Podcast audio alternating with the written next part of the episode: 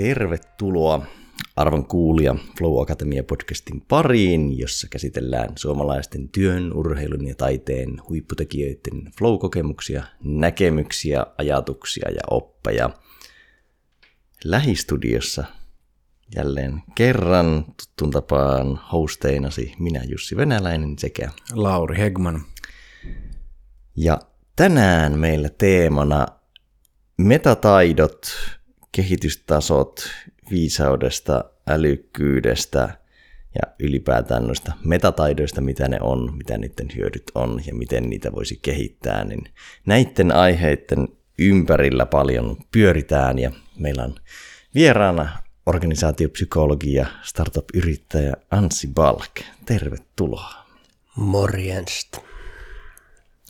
Onko, eletään tiistai-aamuun, niin onko viikkoon ja ehtinyt kuulua flowta?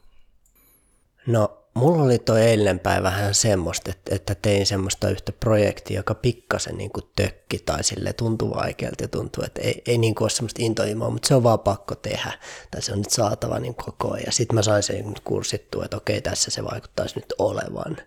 Että on niin kuin hirveä kasa jotain niin kuin sekalaista ja ne pitää saada niin kuin yhteen, niin vähän semmoista tekemistä mulla on tällä viikolla ollut.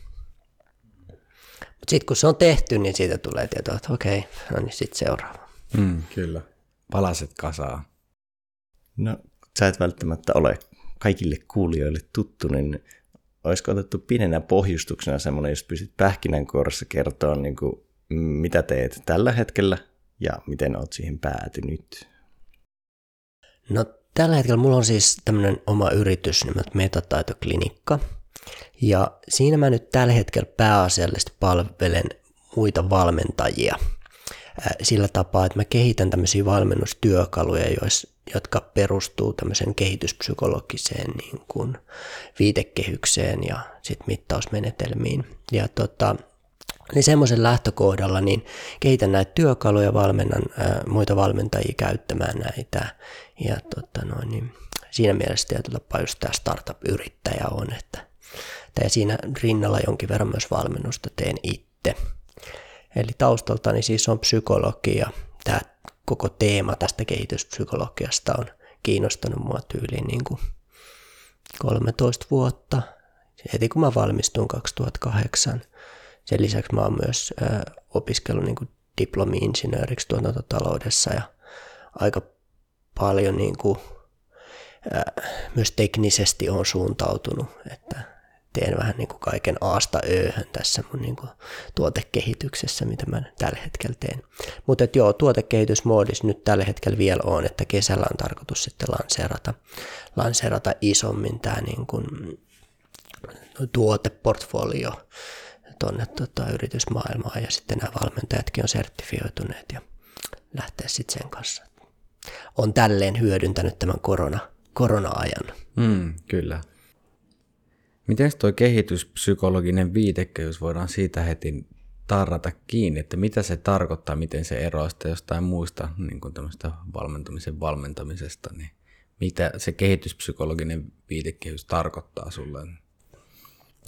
No sehän, sehän pohjaa siis niin kuin akateemiseen tutkimukseen – ja tämä innostus mulla tuli siitä, että kun mä alun perin joskus Ken Wilberin kautta kuulin tämmöisestä, että hei, että voidaan näinkin katsoa, ei vaan persoonallisuuspiirteiden valossa esimerkiksi ihmistä, niin tota, että hei, mutta miksi mä kuulen tätä koskaan niin työelämässä, niin, niin tota, se on niin kuin, eli on tutkimus, jossa, jossa ihmisillä on haastateltu, että mitä ne oikeasti tarkoittaa, kun ne puhuu jostain asiasta, vaikkapa flow, tai jos ne kohtaa jonkun tosi hankalan ongelman, niin miten ne pallottelee niitä vaihtoehtoja tai jonkun moraalisen dilemman tai mitä ikinä onkaan, niin miten ne ottaa tolkkuun niistä? Ei niin, että annetaan sille yksi risti kaksi, niin kuin teet, että valitset tosta niin kuin, ja sitten katsotaan, miten ihmiset valitsee eri vastauksia, vaan että kun ne valitsee jonkun vastauksen, niin miten he perustelevat sen oman vastauksensa ja näin poispäin. Ja se kehitysaspekti tulee siinä, että kun me äh, tutkitaan tarkasti ää, sitä, miten ihmiset ää, ottaa tolkkua asioista, niin me voidaan huomata siinä tietynlaisia säännönmukaisuuksia. jotka niin kuin vaikuttaisi, vaikuttaisi siltä, että tuolla on tuommoinen rakenne tavallaan siinä, niin kuin mikä nyt toistuu. Ja että se rakenne myöskin, niin äh, siellä on joku suunta, että joku toinen on vähän kompleksisempi kuin joku toinen tapa niin kuin perustella omaa toimintaansa tai johtopäätöksiään. Ja sitten tosissaankin se kehittyy. Ja toi linkittyy ihan niin kuin tämmöiseen kaveriin kuin John Piaget, joka, joka lähti ensimmäisenä empiirisesti tutkimaan, että miten ne lapset ottaa tolkkua asioista, niin se on vain jatkumoa, että se sama kehitys jatkuu sitten niin kuin mm, aikuisuudessakin meissä myös. Mm. Tuo on varmaan semmoinen, minä ja Lauri ollaan molemmat varmaan kasvatustieteessä käyty kehityspsykologian kurssia joskus, ja ainakin itsellä se oli just pelkästään lapsiin ja nuoriin, niin tuo aikuisiin linkittyminen on mielenkiintoista, niin onko siinä millaista erilaista ajatusta tuossa, että suhteessa muuhun tai perinteisempään psykologian kenttään, että miten ne vaikuttaa myös aikuisilla? Niin, se helposti kehityspsykologi voi ajatella, että se on lapsissa ja lapsissa se on helpompi havaita sitten nämä, nämä tota asiat. Aikuisuudessa se on justiinsa, että kun siihen sekoittuu niin montaa juttua sitten – niin ehkä vaikeampi, vaikeampi huomata. Ja tosissaan niin kuin sanoit, se voi olla tälleen kuppikuntasta, että Helsingin yliopistossa vaikka ei se kehityspsykologia oli lapsi, lapsiin kohdistuva tuolla psykologian laitoksella, mutta sitten taas sosiaalipsykologian laitoksella, niin keskeiset professorit oli nimenomaan tähän, tähän tota, lähestymistapaan silloin parikymmentä vuotta sitten, kun mä opiskelin, niin tota, keskittyneitä. Toi on mielenkiintoista sille, että tuntuu, että monesti helposti niin, kuin, niin oppimiseen ja niin kuin henkiseen kehitykseen sun muuta liittyvät asiat, niin ajatellaan, että sitten kun tulee se aikuisuus, niin sitten se vähän niin kuin, sitten sit tämä homma on valmis ja sitten tietty ikä niin kun tulee vastaan, niin sen jälkeen ei enää tapahdu sitä kehitystä tai ei ole muutosta tai ma- mahdollisuutta sille kehityksellä. Niin se on, että sitä on ehkä hyvä tarkastella myöskin sille, että hei, että vaikka oletkin juridisesti aikuinen, niin sinulla on vielä mahdollisuuksia kehittyä. Joo. Tässä taustalla on sellainen ajatus vähän niin kuin jos aivotieteeseen verrataan, että niin kuin se mikä meissä kehittyy on niin aivojen kytkeytyneisyys. Ne neuroniverkostot siellä meidän aivoissa, niin niistä voi tulla, että enemmän tulee linkkejä, vahvempia linkkejä, ja se voi kasvaa, se neuroplastisuus, läpi meidän koko elämän. Ja se, miten se ilmenee, on se, miten me tavallaan perustellaan meidän näkökantoja. No esimerkiksi jos ottaa vaikka sana flow teille, niin se sytyttää siinä teidän neuroniverkostossa vähän niin kuin jouluvalot syttyy joulukuusessa, niin aika laajasti eri juttuja.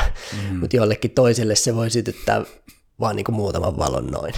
Mm. Ja ehkä just tämä kytkeytyneisyys, että se voi olla joillain ihmisillä, kun miten me toimitaan arjessa, niin no me tehdään näin ja se muutama valo vaan syttyy. Ja joillain sitten niin kuin siinä toiminnan taustalla syttyy tosi isosti niin kuin valoja siellä aivossa ja moniulotteisesti, joka sitten mahdollistaa ehkä semmoista joustavampaa toimintaa. Mm. Ja tässä me voidaan kehittyä läpi koko elämän. Mm. Ja tuo on mielenkiintoinen toi tarkastelu pelkästään ajattelun sisällön sijaan siihen ajattelun rakenteeseen, että miten siellä justiin, että miten merkittävää se on myös lopulta sen sisältöjen kannalta, mutta että se, se ajattelun rakenteen, ylipäänsä sen tarkastelu ja hahmottaminen, että mikä merkitys sillä on. Joo. Ajattelun sisältö on vähän niin kuin huumetta. Me ollaan kiinnostettu siitä, ai se puhuu tosta, se puhuu tosta, mutta ei sitten ehkä sitä niin kuin rakennetta ja sit mi- miten te rakenne ilmenee, niin se on tosi vaikea hahmottaa. Mä itse käytän tämmöistä tota, yhtä arviointimenetelmää kuin Lektika, niin ne on tehnyt silleen, että ne on analysoineet, niillä on tämmöinen kirjasto, onko siinä nyt jotain 700 000 eri termiä, mitä ihmiset saattaa vastatessaan heille annettuun tämmöiseen päätöksentekotilanteeseen käyttää, niin analysoineet, että mitenkä kompleksisia ne on ne käsitteet, ja sitten tietokone automaattisesti katsoo, että okei, nyt toi termi, toi termi, toi termi, toi termi, minkälainen verkosto siitä muodostuu ja kuinka kompleksisesti se niin kuin on sitten niin kuin tätä asiaa nyt hahmottanut. Eli millainen rakenne siellä on, paljastaa sen rakenteen siinä Se on vähän niin kuin mindmappi tai muuten, mutta ää, jot, niin se yleinen periaate tuosta rakenteesta nyt, että mä koitan jotenkin kuulijalle saada, että mitä tarkoitetaan, kun puhutaan ajattelun rakenteesta, niin voisi sanoa, että on tälleen, että me kehitytään tämmöistä konkreettisesta enemmän abstraktimpaan ajattelussa. Eli kun me lapsena startataan tähän maailmaan, me saadaan joku muutama semmoinen, tulee just joku imemisrefleksi, jota meillä on. Ja siitä me sitten rakennetaan ää, sitä, että me pystytään liikuttamaan meidän käsiä, tunnetaan se käsi. Ja kaikki, mitä lapsi tekee maailmassa, se tavallaan kehon kautta ilmaisee. Ja siitä tulee vähitellen sitten näitä, tuossa on pallo, niin, niin tota, osaa osoittaa palloa ja nimetä sen niin kuin asioita. Ja tulee niin kuin konkreettisia niin kuin ajatuksia sille, jotka viittaa johonkin juttuun. Ei tarvitse kehon kautta sitä tehdä. Ja sitten tämä tulee vähitellen siihen, että me tulee abstrakteja käsitteet, kuten vaikka ystävä tai ystävyys, jotka viittaa sit, niin kuin niputtaa monta konkreettista juttua.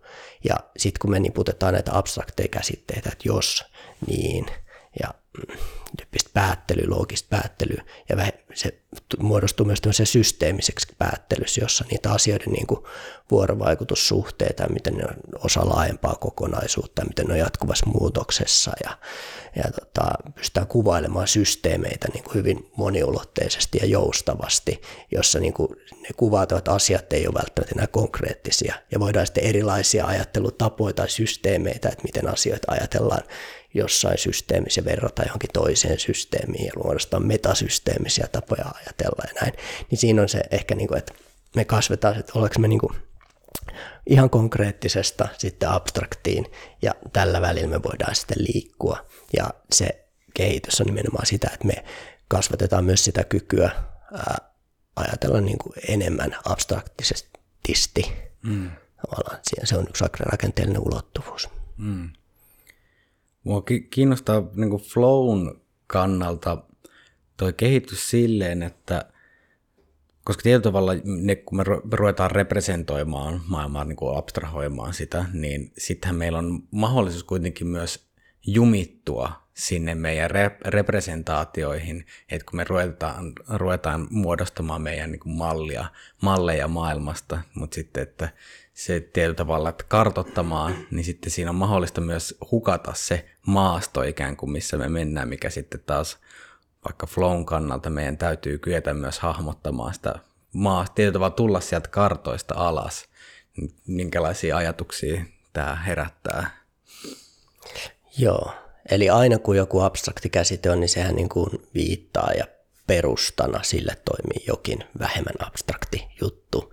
Ja, ja tota, helposti siinä tosissaan käy näin, että me puhutaan jostain flowsta ja muuta, mutta se ei linkity meidän kokemukseen. Ja, ja tota, sen takia suuri osa työstä, vaikka mitä itsekin valmentajana on, niin teen, niin ei ole sitä, että autetaan ihmisiä ajattelemaan enemmän abstraktisti, vaan niin kuin selkeyttämään, mitä tarkoitat sillä, mitä tarkoitat pelkästään se niin kuin kompleksinen ajattelu sille abstraktisessa mielessä ei riitä, vaan se, just se niin kuin ajattelun selkeys tietyllä tapaa on tosi tärkeää, että, että, että se neuraalinen verkosto, joka meillä on, niin että se olisi niin kuin vankkatekoinen ja just sitä vahvistetaan. Se on vähän niin kuin torni, että jos meillä olisi tosi ohut ja huonot perustat siellä tehtynä ja sitten tehdään hirveän korkea torni ja sitten ollaan näin.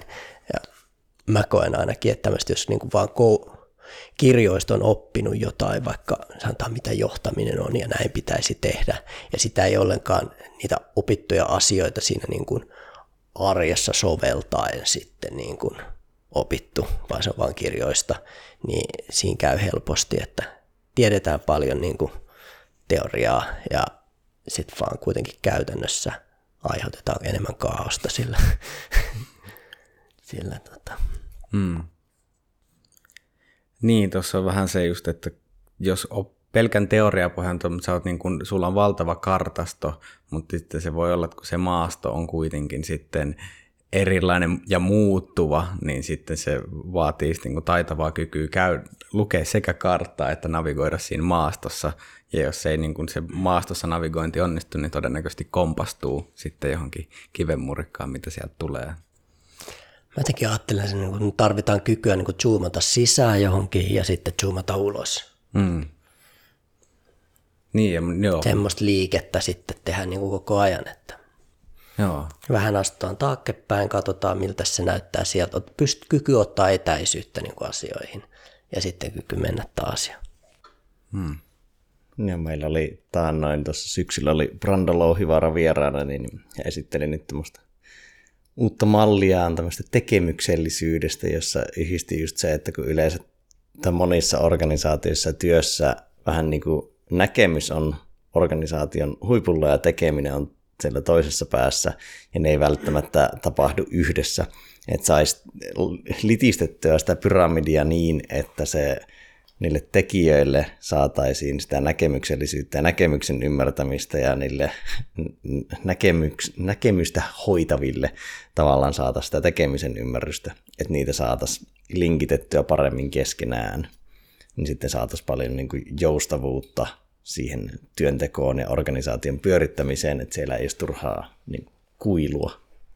Joo, toi on yksi keskeisistä asioista, joka, joka tässäkin nyt tässä kehityspsykologisessa lähestymistavassa on, että miten tästä istuu organisaatioon ja että organisaatiossa jotkut työtehtävät on enemmän semmoisia niin konkreettisia, vaikka että jos on annettu ohjeet, että, että näin tullaan, että on oikea tapa tehdä se ja väärä tapa tehdä se. Vaikka jos on kassalla töissä, niin periaatteessa voidaan kaikki tilanteet, jotka tulee vastaan, voisi ennakoida ja sitten miten niissä toimitaan. Ja tietyllä tapaa kyllähän siinäkin voi saavuttaa flown sitten monessa tämmöisessä siivoamisessa ja niin kuin, että miten käytännössä tehdään asioita ja näin, että tulla vaan paremmaksi siinä. Että mä näen, että urheilukin on tietyllä tapaa hyvin niin kuin konkreettisen tekemisen niin kuin kautta sitten ja tehdään erinomaisesti joku juttu, mikä on määritelty joissain annetuissa puitteissa tai freimissä.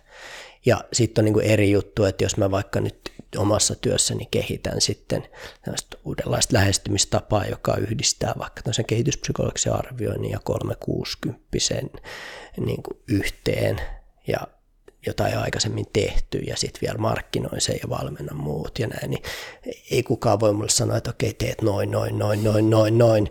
Että se on enemmän niin kuin semmoista abstraktia harkintakykyä edellyttää, ja jollekin se voi tuntua kaoottiselta. Mulle se tuntuu nyt ihan niin kuin, että on ihan optimaalinen haaste mulle. Ja, ja tota, ehkä, ehkä siinä, että tunnistaa, että ihmiset on erilaisia siinä tarpeessa, että mikä on sopiva haaste meille. Sehän on keskeisiä termejä niin kuin flowssakin, että, että tota noin, niin, haasteet olisi sopivia meille. Niin siinä se flow tavallaan tulee sitten. Mm. No, konkreettinen tekeminen tarjoaa yleensä silleen helpommin flowta, että varsinkin jos siinä on yhtään kehollisuutta.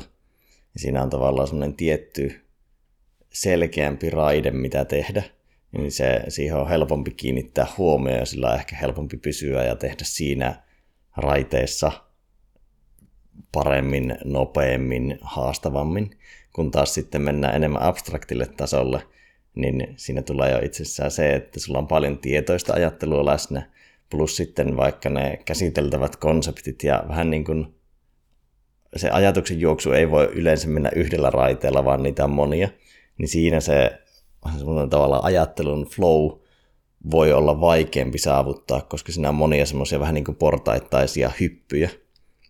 Että se on vähän muuttaa sitä flowhun pääsemisen helppoutta tietyssä määrin. Ja sitten se taito- ja haastetaso vaihtelee tosi paljon, että kun sä abstraktisti vaikka ajattelet, että joku uusi konsepti heitetään, niin voi olla, että sulla on yhdestä sanasta ja käsitteestä tosi hyvä taitotaso ja toisesta ei niin kuin yhden lauseen sisällä, niin se haaste ja taitotaso pomppii aika rajusti ajattelun kannan, ajattelussa, mutta fyysisessä tekemisessä siinä on paljon vähemmän pomppimista ja se on yleensä se tavoite on sillä tavalla kirkkaampi se on niin kuin selkeämpi. Mulla tulee mieleen mun vaimo tuossa sano että mulle, että tiedätkö, mä voin antaa sulle Anssi tämmöisiä tehtäviä tuolla, että et, et, et vaikka tyhjän astianpesukone, tai, mutta mut, mut mä en voi antaa sulle tehtävää, että siivoa keittiö, koska se menee abstraktiotasossa liian korkealla mulle. koska hänellä voi olla erilainen käsitys siitä, ää, mitä keittiön siivoaminen tarkoittaa kuin minä, jolloin se tulee se riski justiinsa, että mä vähän eri tavalla ymmärrän sen ja en toteuta sitä niin kuin odotetaan. Ja tämä sama ilmiö voi tapahtua sitten töissä, että jos me annetaan vaikka joku, että, että, että, saatattaa projektimaaliin tai joku, joku voi ymmärtää se hyvin eri tavoilla ja on tosi tärkeää, että miten tämä henkilö nyt oikeasti ymmärtää sillä projektin maaliin saamisella ja mitä se oikeasti vaatii, että miltä se hyvä näyttää, niin meillä voi olla työpaikalla hyvin erilaisia käsityksiä siitä, ja tota, tämä kehitystaso ehkä auttaa ymmärtää sitä just, että me aina tulkitaan sen meidän oman mindsetin tai ajattelurakenteiden varassa niitä meidän kohtaamia ainutlaatuisia haasteita, hmm. niin, niin tota, joskus se saattaa olla niin, että joku vaan ajattelee asioita niin kuin vähän liian ehkä simppelisti suhteessa siihen haasteeseen, mikä siinä niin kuin käsillä on, ja se saattaa sitten kostautua. Tai saattaa olla myös tilanne, jossa se esimies ajattelee asioita simppelimmin kuin se alainen ja siinä tulee sitten ristiriita. Mm. Niin tuossa on niin kuin ongelmien kehystäminen on niin kuin myös merkittävä, että sille, että kun se on se voi olla se ti- tiskikoneen tyhjentäminen on niin kuin helposti kehystettävä ongelma, ja jolloin se myös sen niin kuin ratkaisu on vielä yksinkertainen, mutta sitten se keittiön siivous, niin se on jo huomattavasti kehy, kehys on kompleksisempi ja siinä niin kuin erilaisia ratkaisutapoja on paljon enemmän. Ja onko tämä niin kuin ongelmien kehystäminen, sä oot siitä aika paljon myös puhunut, niin onko tämä, tällä niin kuin yhteyttä sitten näihin kehitystasoihin? Joo, että ongelmia tulee erilaisina. Että ne on, jotkut on vähän niin kuin epäselvempiä, että et, et, et vaikka kehitä meidän yritykselle uusi strategia – niin sä et voi osoittaa sitä, että tuossa se strategia on ja sitten laitetaan se näin. Ja, niin niin tota, se edellyttää sitä abstraktia systeemistä ajattelutaitoa. Se edellyttää sitä, että kykenee ymmärtää, mitä ne eri yksiköt tai yrityksen osa-alue, toiminnan osa-alueet ja prosessit siellä niin kuin pitää sisällä ja miten ne linkittyvät toisiinsa. Ja, ja, ja tota, miten jokin muutos tässä tuolla vaikuttaa johonkin muutoksiin niin kuin tuolla muualla, niin tota, se on just sitä abstraktia ajattelua. Ja tämä kehityspsykologia sanoo, että se, että pystyy ottaa tuommoisen haasteen haltuun, niin ei riipu siitä, että onko vaikka nyt siinä tarvitaan ensinnäkin aika lailla itseohjautuvuutta, että siinä ei niin kuin pomo välttämättä tule koko ajan niin kuin kädestä nykimässä sanomassa näin. Niin, niin tota, se, että pystyy sen ottaa haltuun, niin on se vaatii tämmöistä niin oikeasti, että sä oot etukäteen vähän ajattelutaitoja treenannut. Et ne ajattelutaidot on vähän niin kuin lihaksia, eh, lihakset, niin kuin, että et, et, ei ne lihakset niin kuin tosta vaan niin kuin, nappiin napsauttamalla itselle kasva, jos mä vaan päätän, että nyt mä oon vahva ja mä haluan olla vahva ja lähtee nyt tonne nostelee hirveät painoja, niin sitä satuttaa itsensä.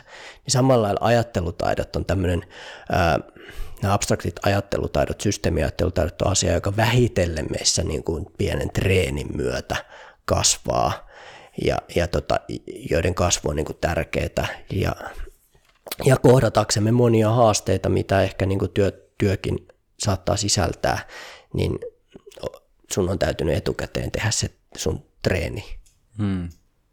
Ja pelkästään se, että, että puhutaan paljon yhdessä ohjautuvasta kulttuurista, itseohjautuvasta kulttuurista organisaatioissa, niin mulle se on vähän niin kuin semmoista, että otetaan tähän ololuhuoneen nurkkaan nyt tuommoinen TV-shopista tuommoinen joku tuote ja jes, nyt me ollaan hankittu se tuote tänne ja kaikilla on mahdollisuus lähteä treenaamaan itteensä, niin ei se ihmisten kuntotaso siitä välttämättä sitten kuitenkaan nouse hirveän paljon.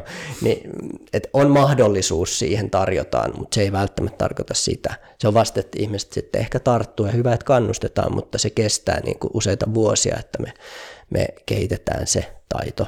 Sama mm. juttu urheilussa, mm. mutta nämä on vaan abstrakteimpia taitoja. No mites tuossa monesti ollaan nyt viidattu kehitystasoihin, niin onko kehityspsykologiassa semmoista vähän jäsentyneempää jaottelua niistä tasoista? No, äh, toi on vähän niin kuin, että mitä termejä me käytetään, niin se hyvin paljon värittää, että miten me nähdään todellisuutta.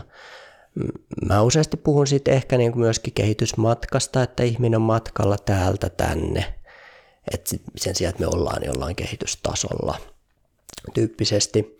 Ja tota, on myöskin puhunut sitten niin kuin versioista, että et meillä on niin kuin mindsetti, on jonkinlainen niin kuin, vähän niin kuin mielen käyttöjärjestelmä ja se on versio 2.0 tai 3.0 ja, ja tota, ää, aina se, jos on versio 3.0, niin se sisällyttää myöskin, se on rakentunut sen 2.0 koodin varaan tietyllä tapaa, mutta sitten lisää siihen niin kuin jotain, jotain niin, että se on olennaisesti uutta. Mutta joo, vaikea, no mä, mä vähän niin kuin sillä, että okei, lähdekö mä nyt kuvailemaan niitä kehitystasoja ja tälleen, ja tässä on tämä malli ja näin, niin aika harvoin sitten painotan ehkä sitä niin kuin asiakkaiden kanssa työskentelyssä, mutta mä voin tuoda juurikin sen esille, että, että viittaisi siltä, että tämä tulos, vaikka nyt tässä jos joku analyysi tehdään ja mikä se oma fiiliskin on sitten. Tämä on aina vähän semmoista, että ei voida sanoa, että sä oot tuolla tasolla, sillä vaan, että se on joku asia, jota yhdessä voidaan ihmetellä, että mitäs tässä mun niin kuin tavassa ottaa tolkkua oikein tapahtuukaan, minkälaisia säännönmukaisuuksia siellä nyt oikein onkaan ja tiedostaa enemmän. Niin äh, voidaan näyttää, että, että tämä nyt viittaisi siltä, että se, mikä sussa kehittyy, on tätä, että sun growth mindset, puhun growth mindsetista, että, että tämä on se alue, josta sä todennäköisesti löydät semmoisia itsellesi merkityksellisiä ää, juttuja, jossa nyt jo tällä hetkellä kehitystä tapahtuu. Eli tunnistetaan, että missä nyt kehitystä tapahtuu henkilössä ja tehdään sitä niin kuin näkyväksi, mitä henkilö jo nyt tietää tietyllä tapaa, että hän pääsee tietoisesti mukaan siihen kehityksen, laajempaan kehitykselliseen prosessiin, jossa hän nyt jo tällä hetkellä on. Sen sijaan, että sanotaan, että tuo korkein kehitystaso on tommonen, tollanen sun pitäisi olla, nyt lähdetään treenaamaan noita taitoja. Ja niinhän nämä valmennukset yleensä on, että hyvä johtaja on tällainen. Ja mutta mut, tässä niinku katsotaan, että okei, miten sä tällä hetkellä nyt kohtaat ne haasteet, mitä sä kohtaat ja minkälaista ajattelurakennet siellä on, mitä tällä hetkellä on, mikä siellä tällä hetkellä kasvaa sussa ja tuetaan sitä. Niin, toi on varmaan aika paljon hedelmällisempi lähestymistapa, ihan niin kuin puhtaasti jo resurssien kannalta, mutta yleisestikin, että lähdetään tietysti vaan niin asiakaslähtöisesti tai ihmislähtöisesti, ehkä vielä paremmin sanottuna just, että ohjaamaan niitä olemassa olevia virtauksia ja niin kuin kehityssuuntia sen että me lähdetään luomaan just, just niin kuin ideaalin pohjalta tämä, mietitään hyvän johtajan feature list ja nyt okei okay, sulta puuttuu näin, nyt lähdetään väkisin tekemään jotain, yritetään tuoda jotain sen sijaan, että jos siellä on jotain menossa jo, niin sehän tarvii vaan sitten ikään kuin pikku lisätukea niin kuin kasvaakseen ja kehittyäkseen enemmän. Ja se fiilis on semmoinen niin kuin tietty arvostus sitten kuitenkin, että tosi siistiä ja mitä nyt on tässä nyt tapahtumassa toisessa ja ei tarvi sille arvostaa. Mulla tulee nyt mieleen, mulla oli tuossa sunnuntaina, mä harrastan tämmöistä circlingia, jossa ollaan läsnä vaan toisen kanssa. Ja mä kohtasin tämmöisen vanhemman naishenkilön, joka en ole ikinä tavannut. Meillä oli aikaa siinä sitten niin kuin yhdessä olla semmoinen, olla semmoinen tota, parikymmentä minuuttia. Niin mä heti huomasin, että okei, tämä henkilö nyt ei ole kehitystasoltaan välttämättä kovin korkealla. Et, ja on semmoisia pieniä vihjeitä, joita niin kuin nappaa kiinni, että hän oli vähän jännittynyt ja ne tavat, miten hän kysyi kysymyksiä multa ja tolleen. Niin tota, mutta kuitenkin siinä, mä jotenkin siitä huolimatta itse heittäydyin siihen tilanteeseen ihan täysin omana itsenäni ja semmoisena niin haavoittuvana ja en ehkä haastanut häntä, mutta kuitenkin – oli semmoinen tietty arvostus häntä kohtaan ja mitä mä sanoin hänelle, niin ja kun mä kohtasin hänet näin, niin hän oli, että vau, tuntuu, että sä oikeasti hyväksyt mut. Haluaisit tulla mun terapeutiksi? Ei ollenkaan sopinut tähän tilanteeseen, että joku tulee kysyä tälle, mutta jotenkin se oli, että ää, mut, et, joo, riippumatta siitä, että, että niinku, ei ole tavallaan pakkoa mulla – sille, että muut ihmiset olisivat tietyllä kehitystasolla tai ajattelisivat niin kuin olisivat päässeet yli kaikista ongelmista, mitä maailma heille tarjoaa. Mm.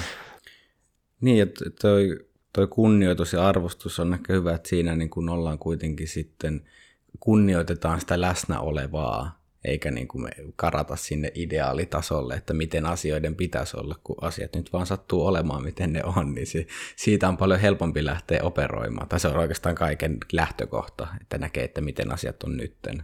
Joo, just näin. Just näin.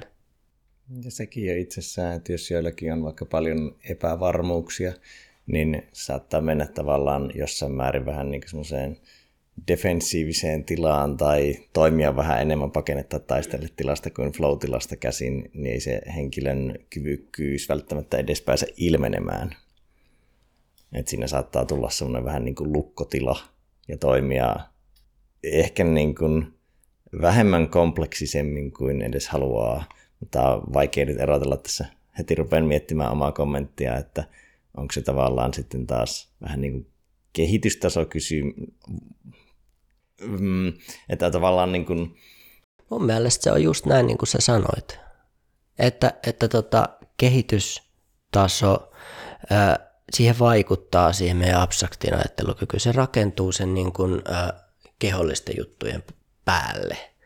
Ja jos meillä kehossa on yliaktivaatiotilassa ja tunteet on aktivoituneena, sit ei meidän ajattelukaan ole sitten niin semmoista niin kuin vapautunutta.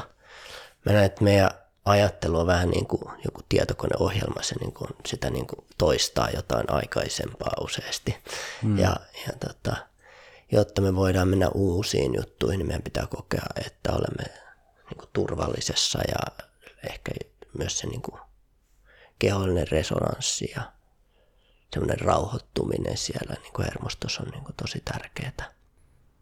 Sitten myös semmoinen niin kuin ymmärrys ja käytetermiä niin kuin tolkun tekeminen niin vaikuttaa siihen, että miten turvassa kokee olevansa.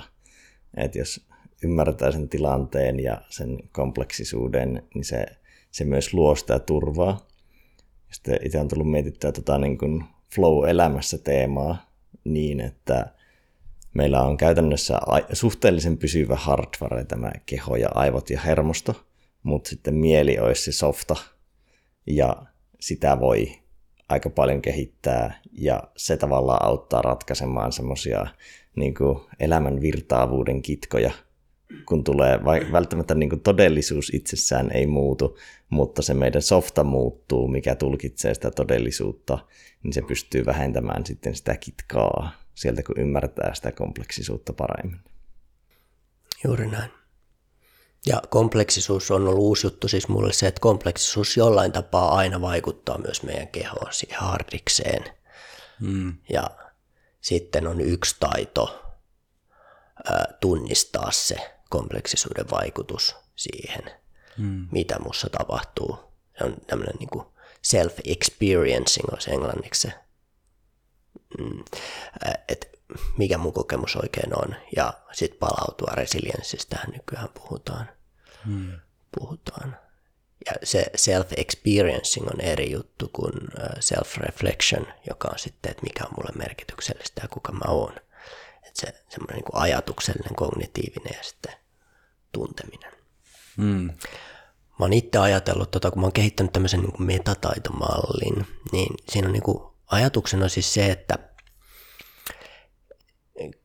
ydinkysymys, että no miten se kehitys sitten ilmenee käytännössä – ja, ja tota, se ilmenee mun mielestä niin kuin neljällä eri domainilla, joista just kaksi ekaa on tämä niin kuin se oma kokemus, että miten mä otan tolkkua siitä, mitä nyt just tapahtuu mun omassa kokemuksessa, se self-witnessing, self-experiencing.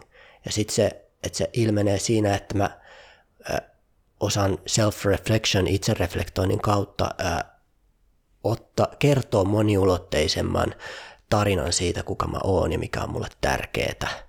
Ja, ja tota, sitten kolmas, kolmas tämmöinen domaini, jossa me sitten otetaan tolkkua asioista, on tietysti vuorovaikutussuhteessa, miten ne toiset ihmiset oikein kokee asiat, mitä tapahtuu tässä. Ja me aina kehitytään, kehittyminen aina tapahtuu jossain vuorovaikutussuhteessa ja se meidän ymmärrys siitä, kuka me ollaan myöskin kasvaa niin kuin suhteessa toisiin ihmisiin. Niin se on tosi tärkeä domaini myöskin, missä me toimitaan. Ja mitä voisi sanoa niin kuin ihmisten johtaminen myöskin ja osallistaminen ja kaikki konfliktit ja, ja tota, kuuntelemistaidot ja semmoista liittyy tähän. Ja sitten kolmas on tietysti asiat, että systeemit, organisaatiot, työt, että mitä tässä nyt sitten tehdään ja ylipäätänsäkin koko kompleksisuus siinä ympärillä, että se on se asia, asiapuoli sitten.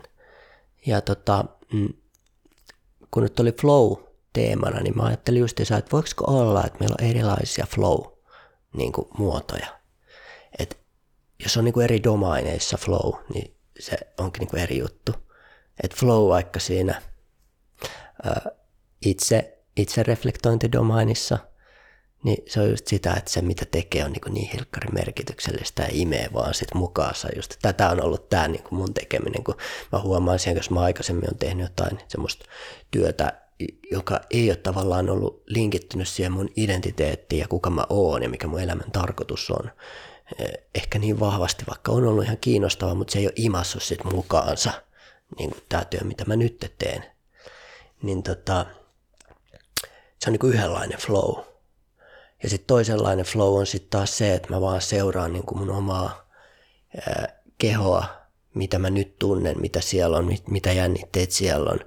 Ja menen se edellä ja se, mä en ole samaistunut niinkään mun ajatteluun. Ja siitä tulee joku niin uudenlainen flow. Me voidaan puhua siitä myöhemmin lisää. Ja sitten vuorovaikutuskin voi olla tietyllä tapaa sit flow, että, että siinä ollaan toisen ihmisen kanssa läsnä ja siinä syntyy ja kehkeytyy jotain. Ja, ja tota, sitten työ itsessään voi olla flow varmaan sitten, että jos ne haastetaso on niin kuin sopiva sen tekemisen kannalta ja tulee se fiilis, että jes mä saavutin tänne ja että vitsi, että mä onnistuin tossa. Mm. Niin, niin tota. Mitä te ajattelette tuommoisesta että on, onko eri, että kun me puhutaan flowsta, niin itse asiassa onkin useita eri ilmiöitä, tai että se ilmenee eri domaineissa. Ehdottomasti. Ja tuohon ehkä niin itsekin kaipaa, kaipaisi pilkontaa myös tieteen sektorilla, että sitä flowta pilkottaisiin siellä, koska niin kuin, intuitiivisesti ja empiirisesti niitä erilaista flowta on tosi paljon, mutta sitten miten pilkkoa sitä tieteellisesti, että vähän niin kuin neurobiologisesti aivojen kannalta se on usein vähän niin kuin näyttäytyy samalta, mutta no sielläkin voisi olla jotain semmoisia sektoreita, mistä voitaisiin katsoa sitä tarkemmin, että miten eri konteksteissa, vaikka hyvä esimerkki on flow-meditaatiossa, kun se, se ei suuntaudu mihinkään ulospäin niinkään se tekeminen, niin se on mielenkiintoinen ajatella sitä vähän niin kuin suhdetta, että suhteessa mihin se flow tapahtuu.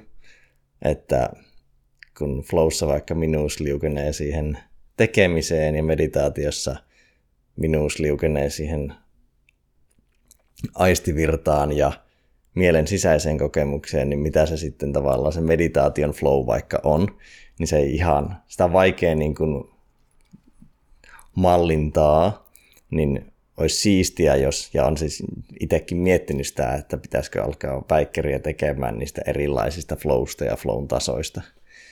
Tuossa, tuossa tota Esa Saarisen luentoa eilen kuuntelin, niin hän, äh, hän viittasi johonkin tämmöiseen kirjaan, jossa oli just vi- huomattu, että aivotutkimuksen kannalta meillä on se systeemi, jossa me päästetään irti siitä tavoitteesta – ää, ja sitten vaan annetaan sen ajattelun tavallaan lillua ja meidän kokemuksen lillua tässä hetkessä ja mennä mihinkin kaikkiin suuntiin, joka on sitten semmoinen niin kuin, ää, lepotila sille meidän hermostoverkostolle ja siinä tapahtuu semmoista eheytymistä ja parantumista. Ja, ja, ja mä koen, että se on niin kuin yhdenlainen flow ja siitä ulos tullessa me ollaan niin kuin vaan virkistyneitä. Mutta sitten on tämä toisenlainen flow, jossa ää, mä lähetän mun vaimo ja lapset tota, nyt mummola, mummolaa viikoksi ja teen sitten, painan sitten aamusta iltaa, iltaa niin kuin ihan flowssa, niin kuin, jotta mä saan sitten sen tuotteen valmiiksi tyyppinen juttu, jonka jälkeen sitten mä oon ehkä vähän polttanut itteeni molemmista päistä kynttilää, niin, niin tota, ne on kaksi erilaista flowta. flowta.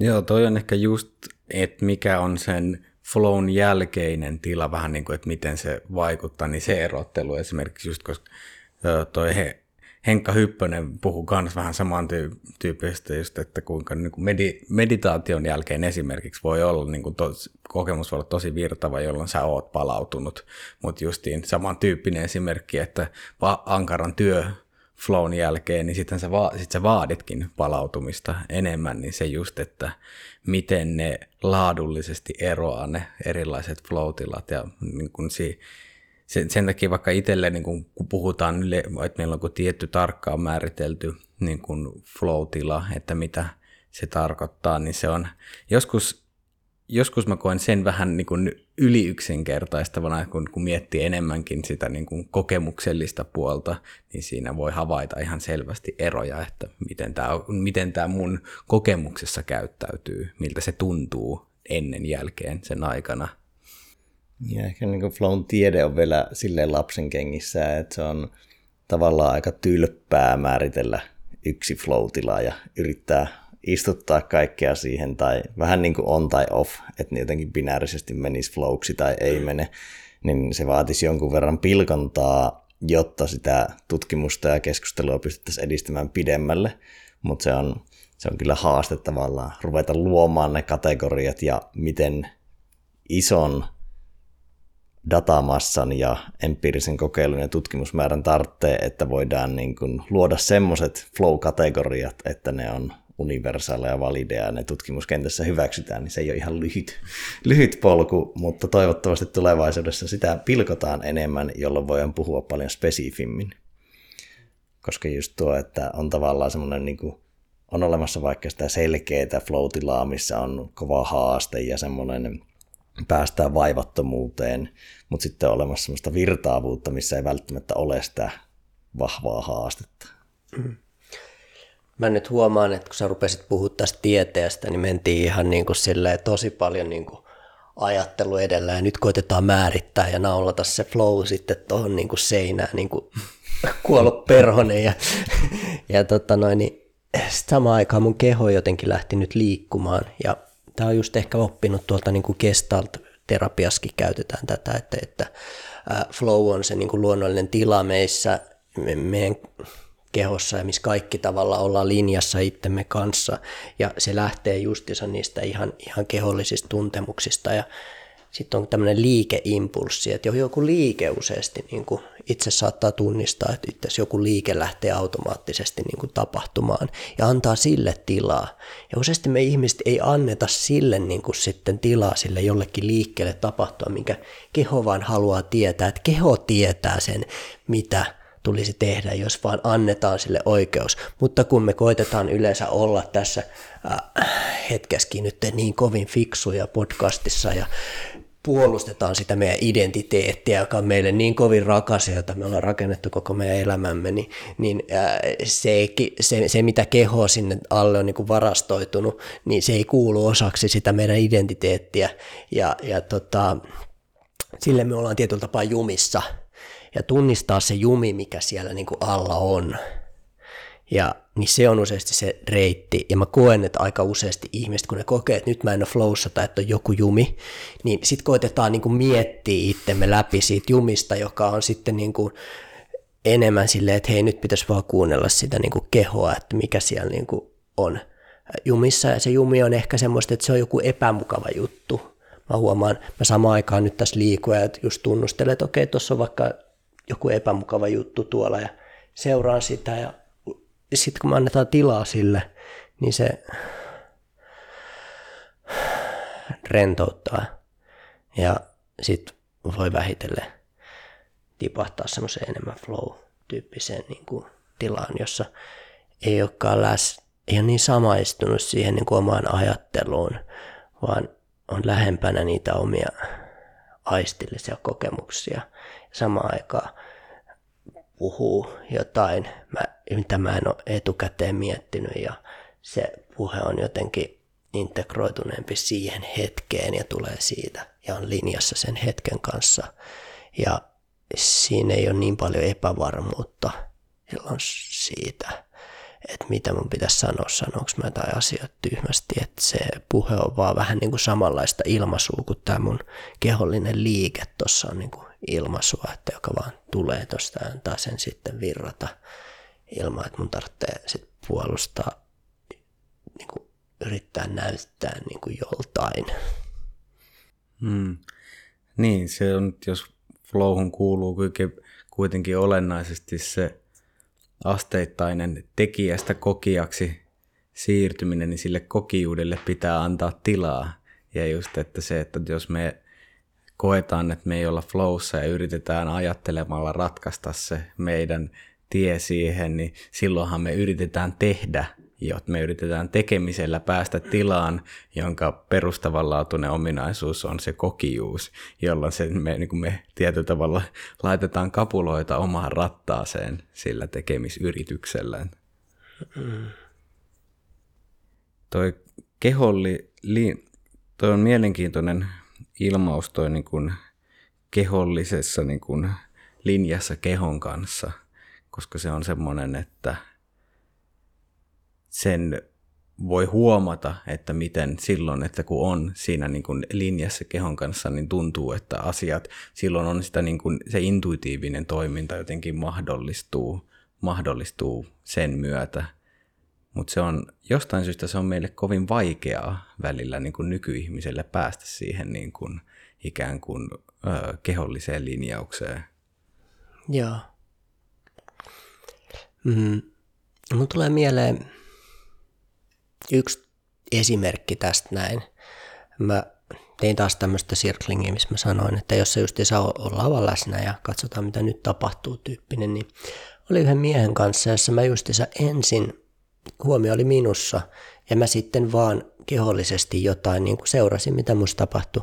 Ja toinen, niin kuin, että mitä helvettiä tämä oikein on, että niin kuin, tosi outoa. Ja, et, et silleen, että, ah, mutta tässä on jotain kiinnostavaa, että hitto, nyt mä huomaan, että mä oon vähän niin kuin mun päässä koko ajan, tämä on niin kuin mun ongelma. Ja tuossa on jotain ihailtavaa, Anssi, mitä sä teet ja tolleen. Ja, äh, kun meillä tämä 15 minuutin pika, pikasessio oli ohi, niin tämä kaveri oli alkanut itse jo seuraamaan omaa kehoa ja, ja silleen niin kuin, olla siinä niin kuin jumissaan niin kuin, ja saada jopa nautintoa siitä. Mä sanoin, että näyttää ihan sieltä, kun sä saisit orgasmin tossa.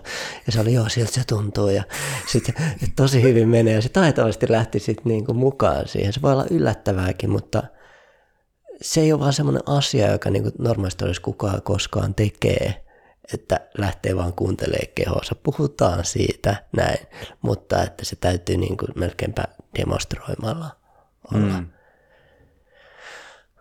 Ja se vähän vaatii semmoista asennetta, että I don't give a shit what you think about me. Eli en, en, mm. en välitä siitä, että mitä sä, mitä sä ajattelet musta. musta että mm. Mä luotan vaan mun kokemukseen. Mm. Kokemukseen luottamisesta. Ehkä tuon niin kokemuksen ja kehon luottaminen on tullut tai muodostunut monille nykyyhteiskunnassa vähän kaukaiseksi. Että tavallaan järki ei ole enää vain yksi työkalu, vaan se on niin kuin standardityökalu, semmoinen tavallaan tehdasasetus, että kaikki ratkaistaan järjellä ja ei välttämättä luoteta siihen tunteeseen tai kehoon tai kokemukseen, mitä sieltä nousee, vaikka se paljastaisi tosi paljon tärkeitä informaatiota, johon kannattaisi jopa ensisijaisesti nojata suhteessa siihen järkeilyyn. Mä niin kuin ajattelen, että me ollaan vähän niin kuin instrumentti tai vähän niin kuin joku kaiutin, joka, meillä on eri taajuusalueita, on niin kuin tunteita keholla, on passotaajuuksia, sitten on keskitaajuuksia ja korkeita taajuuksia. Ja sitä abstraktiajattelua kehittämällä voidaan kehittää niitä korkeita taajuuksia, että pystytään niitäkin toistamaan, mutta on tärkeää, että se meidän kaiutin pystyy toistamaan koko taajuusalueella sille asioita, että et, tota, sitten paljon hyötyy, jos, jos ne passotaajuudet on nyt sitten ihan niin kuin dempattu. Niin, toi äänen käyttäminen on, se on hyvä vertauskuva, koska kun bassotajuudet jää pois, niin sitten tuntuu vähän, soundi jää ontoksi.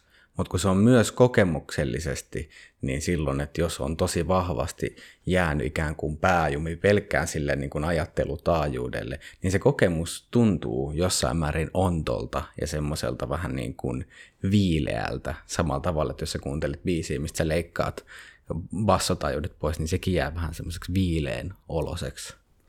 Ja se on oikeasti niin, että me leikataan melkein itsemme tuosta kaulan kohdalta aika monet poikki. Minä, minullekin se on niin kuin, kaula on semmoinen asia, jossa niin kaikki on.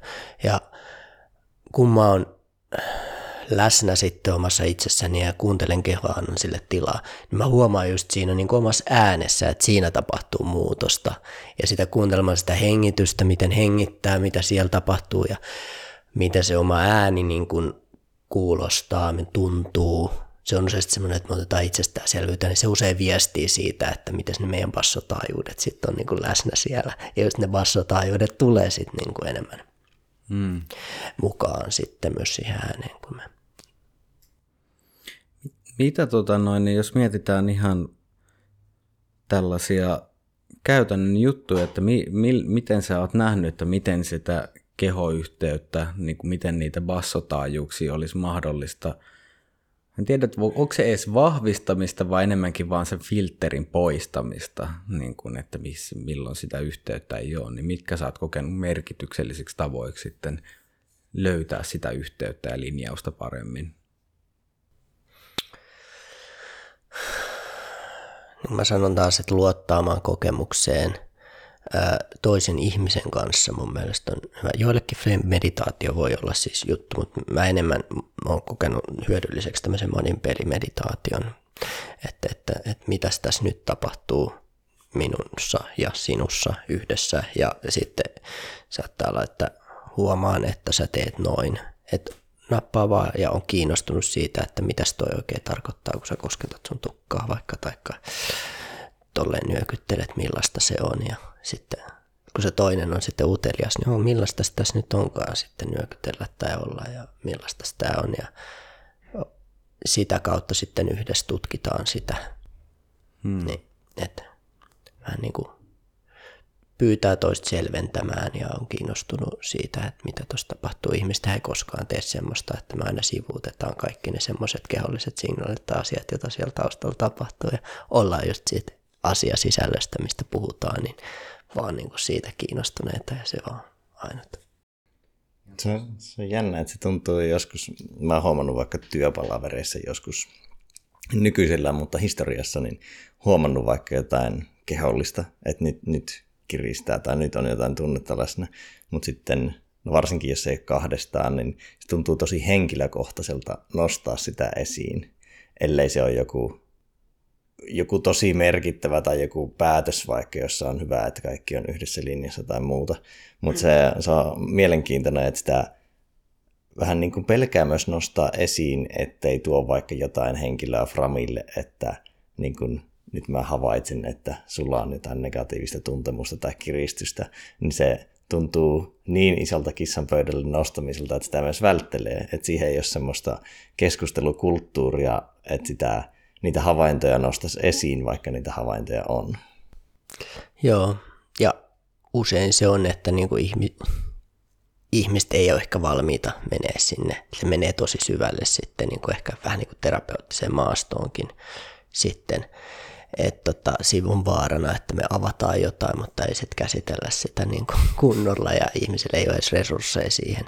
Ja mä jotenkin koen näin, että sitä mutkaa kun me kehitytään, ää, niin sanotusti kehitystaso olisi korkeammalle, niin se ei ole vaan korkeammalle menoa, vaan että meillä avautuu sitten enemmän me sallitaan itsellemme enemmän tavallaan dipata alaspäin siinä meidän kehityksestä stäkissä tavallaan sinne alemmas sinne passotaajuuksille, mitä siellä tapahtuu. Me ei enää pidetä siitä meidän omasta niin kuin identiteetistä ja kuvasta, mitä me pyritään ylläpitää sitten niin kovasti, että meillä ei ole tarvetta pitää sitä kiinni, niin se mahdollistaa sen, että me voidaan tavallaan hypätä sinne enemmän yksinkertaisuuteen ja sieltä me saadaan, voisi sanoa, sanoa, että saadaan näitä niin kuin henkisiä oivalluksia, asiat, niin kuin, saadaan sitä yksinkertaisuutta sitten siinä, että kun me ollaan rakennettu sitä kompleksisuutta, niin myöskin sitä niin kuin yksinkertaisuutta, joka alkaa jäsentää sitten niin kuin asioita ihan taas uudella tapaa niin, että asi- olemme enemmän integroituneita ja linjassa itsemme kanssa niin kuin hmm. kokonaisuutena. Niin, mulle nousee tuosta jotenkin uteliaisuus semmoisena merkittävänä muutoksen voimana siinä mielessä, että me tullaan uteliaaksi asioista, mitä me pidetään joko itsestään selvinä tai sitten niin kuin sanoit, vähän niin kuin filtteroi tai sivuutetaan vaan. Että esimerkiksi mehän ollaan tullut, tultu kiitos systemaattisen koulutuksen, niin erittäin hyviksi sivuuttamaan se kehollinen tuntemus, että mikä se ikinä onkaan. Koska mä tarkastelen tätä koulun näkökulmasta tosi paljon, että sehän on, että vaikka kun lapsi oppii koko peruskoulunsa ajan siihen, että se, miltä susta nyt tuntuu fyysisesti, se on toissijasta tähän asiasisältöön nähden, niin sitten kun sua koulutetaan systemaattisesti sivuuttamaan se tarpe- ja istumaan 90 asteen kulman niin kuin kaiken puolin epäergonomisessa asennossa, niin se, meillä on aika vahvat rakenteet taustalla siihen sivuttamiseen, että tämä niin kuin ylinpäästä kehollinen oleminen olisi millään tavalla merkityksellistä, saati, että niin kuin niillä impulseilla ja viesteillä, mitä sieltä tulee, että niillä olisi jotain väliä. Mä luulen, että suurempi merkitys myöskin on niin kuin perheellä ja suhteella tärkeisiin ihmisiin, että kun me emme ole tulleet nähdyksi tai jokin puoli meistä, meidän kokemusta on sivuutettu, se varastoituu jotenkin sinne kehoon niin haavaksi ja se keho muistaa se, vaikka me muistettaisi itsekään sitä. Niin tota, sit meillä jää tämmöisiä ja aina kun me kehitytään eteenpäin, niin me yleensä sitten skipataan ja hypätään yli ja jätetään jotain niin kuin sivuja pois. Ja mä en luule, että kukaan pystyy välttämään sitä. Mm. Ja ehkä myös semmoisena selviytymiskeinona tai standardina, että huomaa vaikka jos miettii omaa lapsuutta ja nuoruutta, niin siellä mulle tuli tavallaan semmoinen vähän niin kuin, no voisi sanoa selviytymiskeinona tai semmoisena pärjäämisen keinona järjen käyttö, koska oli pienempi ja heikompi, niistä jotenkin tuli semmoinen, että niin kuin kehollisesti mä en pärjää tai ole lahjakas tai muuta, että mä handlaan nämä jutut järjellä. Niin se oli tavallaan semmoinen tapa, missä pärjäsi ja alkoi myös vahvistamaan sitä ja tekemään semmoisia asioita, joka tavallaan irtaannutti siitä kehollisuudesta ja kokemuksellisuudesta, jota on sitten kyllä joutunut aikuisiellä opettelemaan aika paljon takaisin. Plus sitten vielä se, että yhteiskunta ja ympäristöhän tuki sitä aika paljon. Mm. Että tavallaan semmoinen tietty niin kuin asiantuntijuuskulma ja vakavuuskulma, niin sitä arvostetaan sen verran yhteiskunnassa ja työpaikoissa ja muissa, niin se tavallaan ympäristö vielä vahvisti tätä omaa tendenssiä, josta sitten niin kuin mikä tekee sitä vielä vaikeammaksi oppia pois. Tai hmm. ehkä poistaa sitä filteriä. Hmm. Miten sä näet, että kun mä koen, että keho kun jos me ajatellaan sitä tornia ja siellä on ne, niin ne kompleksisemmat ajattelurakenteet siellä ylhäällä, Joo. niin se meidän kehon vaikutus tietyllä tavalla, se, niin kuin näiden bassotaajuuksien vaikutus siihen, että miten se rakentuu se tornin yläosa, niin miten merkitykselliseksi koet sen? Eihän tota voi mitenkään tieteellisesti sit sanoa, miten se on. Et, et mm. tota, musta tuntuu, että ihmiset voi rakentaa sitä niin kuin torninsa yläosaa ihan niin kuin vaikka näin, mutta että mä voin sanoa sen, että mitä kor- kehittyneemmälle, korkeammalle tasolle omassa kehityksessä tulee, niin sitä tärkeämmäksi tulee se kyky ö, niin kuin ottaa tolkkua ja hyödyntää tietoa näistä useista eri domaineista. Et, et, et ei ole paljon hyötyä, että sä tosi kompleksisesti ajattelet sitä sun liiketoimintaa ja mikä siellä toimii, mutta sä et ota muita ihmisiä ollenkaan huomioon. Ja sama juttu tässä näin, että sä kyllä tunnet itsesi, mutta sä et ole sen niin yhteydessä sun kokemukseen ollenkaan. Mitä pitemmälle sä kehityt, sitä tärkeämpää on, että sulla on nämä kaikki neljä domainia tietyllä tapaa tasa, tasapuolisesti siinä läsnä. Ja tämä on nyt, jos vaikka työpaikkahaastattelu tekee, niin voi kuunnella sitä, että kun henkilö nyt puhuu omasta työstään ja asioista, niin ä, miten tasapuolisesti nämä domainit on sitten siinä niin kuin hänen puheessaan läsnä. Että, että totta noin, niin, sanotaan ehkä vähemmän kehittyneellä ihmisellä se saattaa olla, että yksi domaini dominoi 60 prosenttiakin niin kuin siitä hänen huomiostaan. Mm. Ja siinä on se niin kuin yksi tasapainottamisen paikka. Ja, ja tota, sitten toinen asia on siinä, että vaikka sä kehittäisit sitä niin kuin sun ajattelukapasiteettia, niin sun kyky sitten niin kuin, uh, enact, saada se tuolla maailmassa asioita tapahtumaan, saada muut messiin, niin saattaa olla sitten samalla leikattu pois. Eli, eli joo, mä tiedän tosi paljon johtajuudesta ja mä oon niin fiksu ja seuratkaas mua, mutta miksi kukaan ei lähde niin kuin seuraamaan.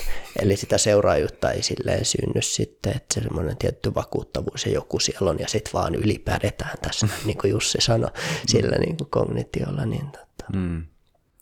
Niin jo, että sit siitä puuttuu vaikka se vuorovaikutuksellinen elementti, jolloin se kaikki hieno sisältö, mitä täällä päässä on muodostunut, niin se ei pääse kulkemaan eteenpäin. Siitä se puuttuu ikään kuin se johde ja se yhteys, että mikä Joo, se voisi yhteys tulla. muihin puuttuu ja ne muut kokee sen, että hei nyt tämä kaveri ei ole linja sä kanssa ja seuraa mieluummin jotain vähemmän kompleksisesti ajattelevaa tyyppiä, joka vaikuttaa niin kovin olevan linjassa ja toi varmasti tietää ja johdattaa meidät läpi kompleksisuudesta koska hän on niin passotaajuuksilla linjassa. Semmoisia johtajia me valitaan nyt enemmän. Me ei johtajavalinnoissa kiinnitetä juurikaan huomiota sit siihen, että kuinka systeemiajattelukyvykkäitä ne on, vaan enemmän sellainen vuorovaikutustaidot ja vakuuttavuus mun mielestä siis hmm. niin kuin korostuu Niin, mun täytyy vielä jakaa niin kuin ajatus tuohon niin kuin siihen kehon perustason vaikutukseen ajatteluun, että jos se yhteys puuttuu, niin tuntuu siltä, että siellä on, että se, miten, mitä me ajatellaan ja miten me ajatellaan, niin määritty lähtee sieltä kehosta, mutta me ei mikään kuin huomata sitä. Se vaikuttaa siihen, että mikä me koetaan arvokkaaksi, minkälaisia ongelmia me ratkaistaan, miten me vuorovaikutetaan, että siellä voi olla joku kehollinen asia, vaikka kehollinen epämukavuus tai varastoitunut esimerkiksi mm.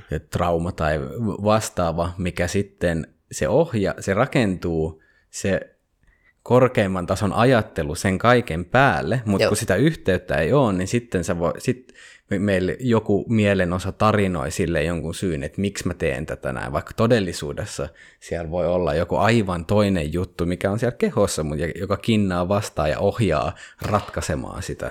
Joo.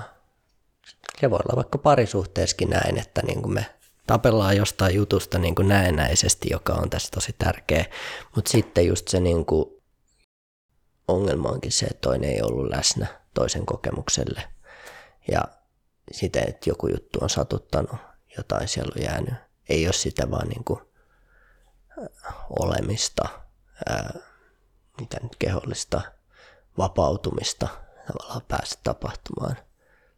Mä puhun tästä ehkä, niin kuin, että me voidaan kehittämistä ja valmennusta tehdä niin kuin bottom up, että kuunnellaan vaan sitä, mitä nyt on.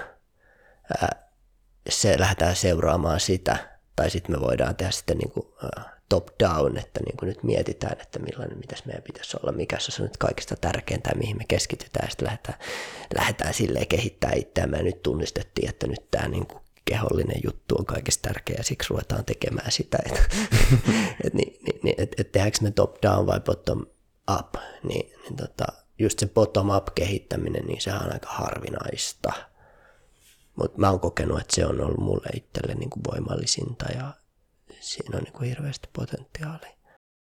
No, sitten, jos miettii vähän niin kuin sisäistä psykologista turvallisuutta, niin voi myös tulla sellainen tendenssi, että rakentaa sen top-downin varaan ja semmoinen niin kuin järjellä niin kuin itsensä johtamisen varaan.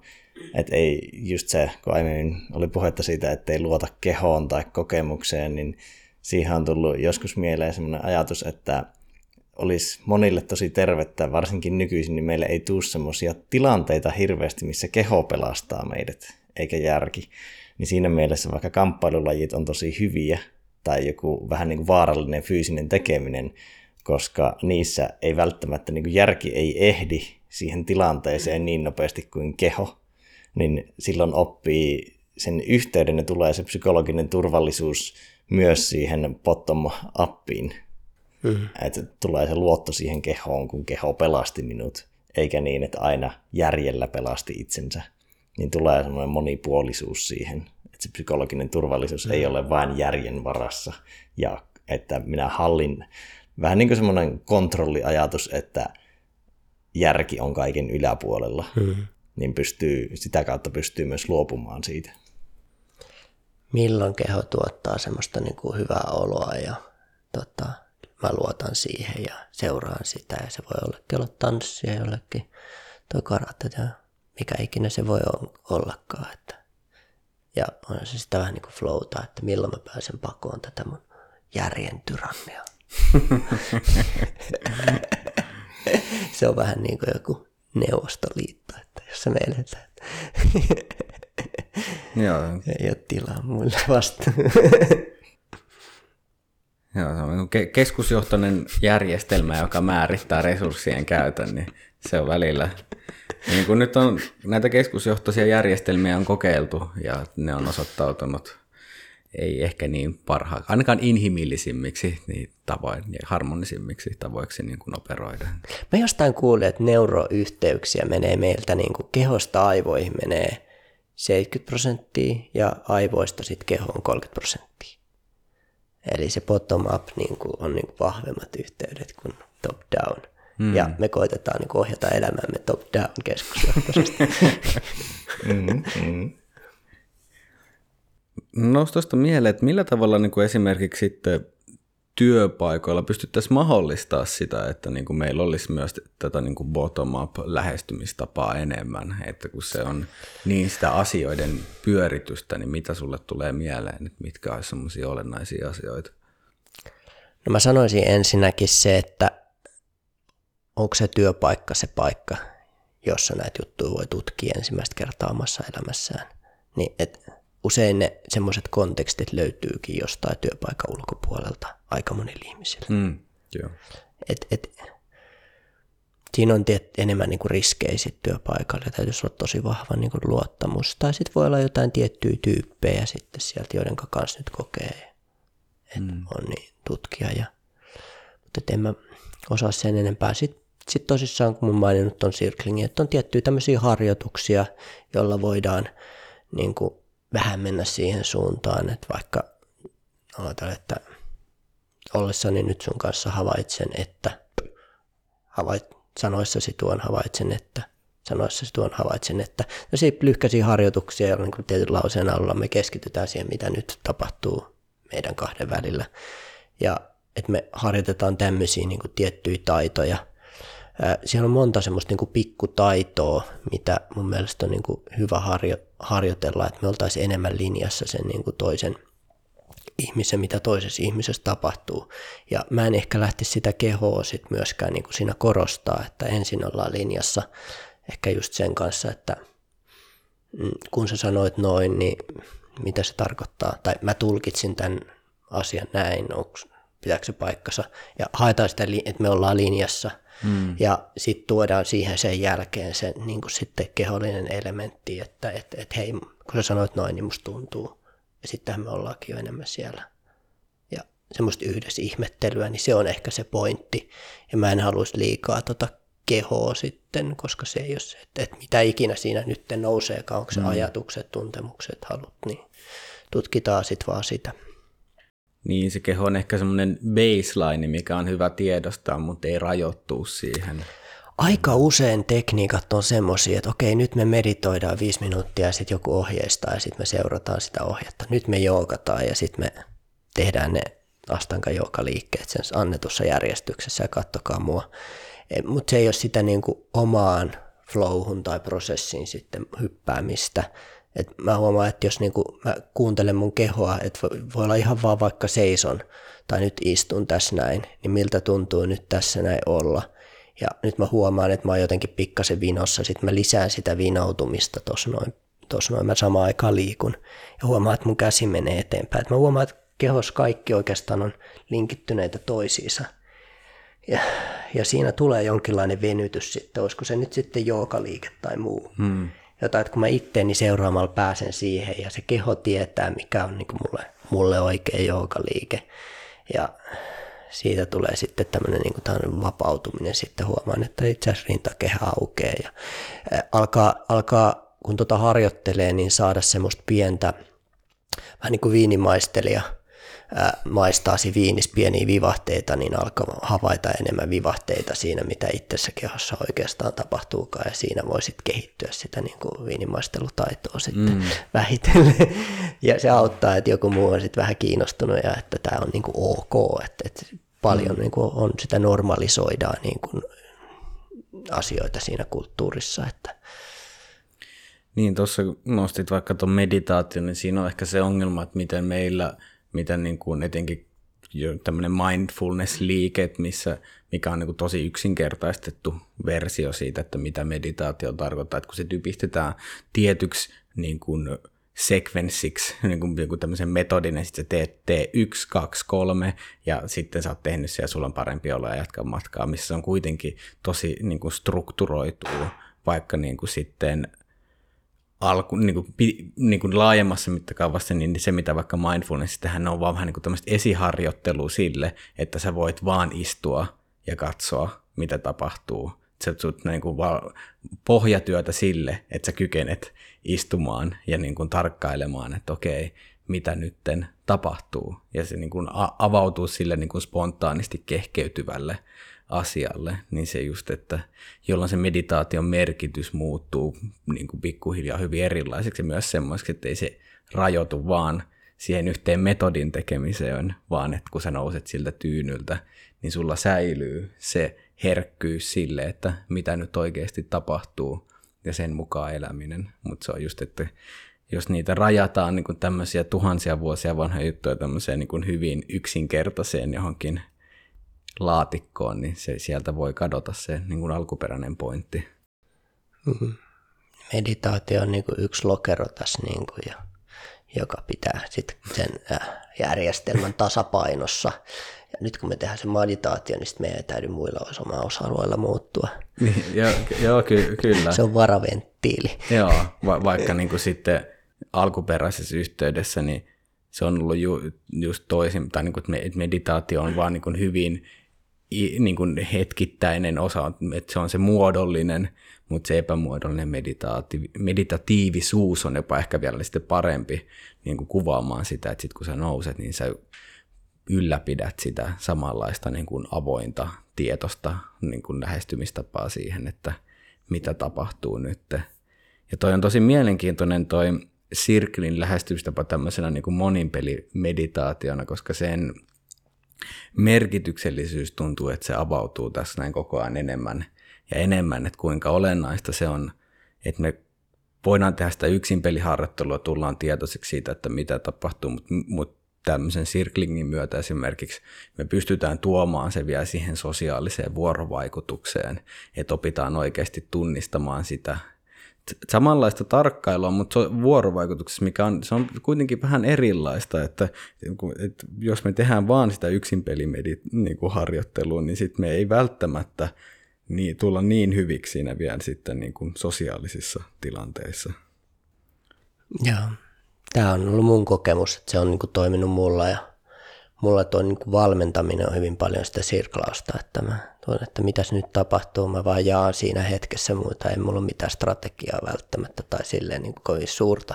Sitten siinä, että varsinkin alkuosa valmennuksessa hyvin paljon siinä ollaan. Ja sitten lopussa sitten, että okei, mikä tässä oli kaikki merkityksellistä, miten me viedään tätä niin käytäntöön. Ja sitten lähtee sieltä niin kirkastaa, että mä yhdistän sen sitten siihen. Ja sitten tietysti tämän kehityspsykologisen viitekehyksen tuon sitten sit kanssa siihen, mutta että koko ajan sen muodostaa mulla sen valmennuksen ytimen tietynlainen niin kuin yhdessä meditointia. Mm.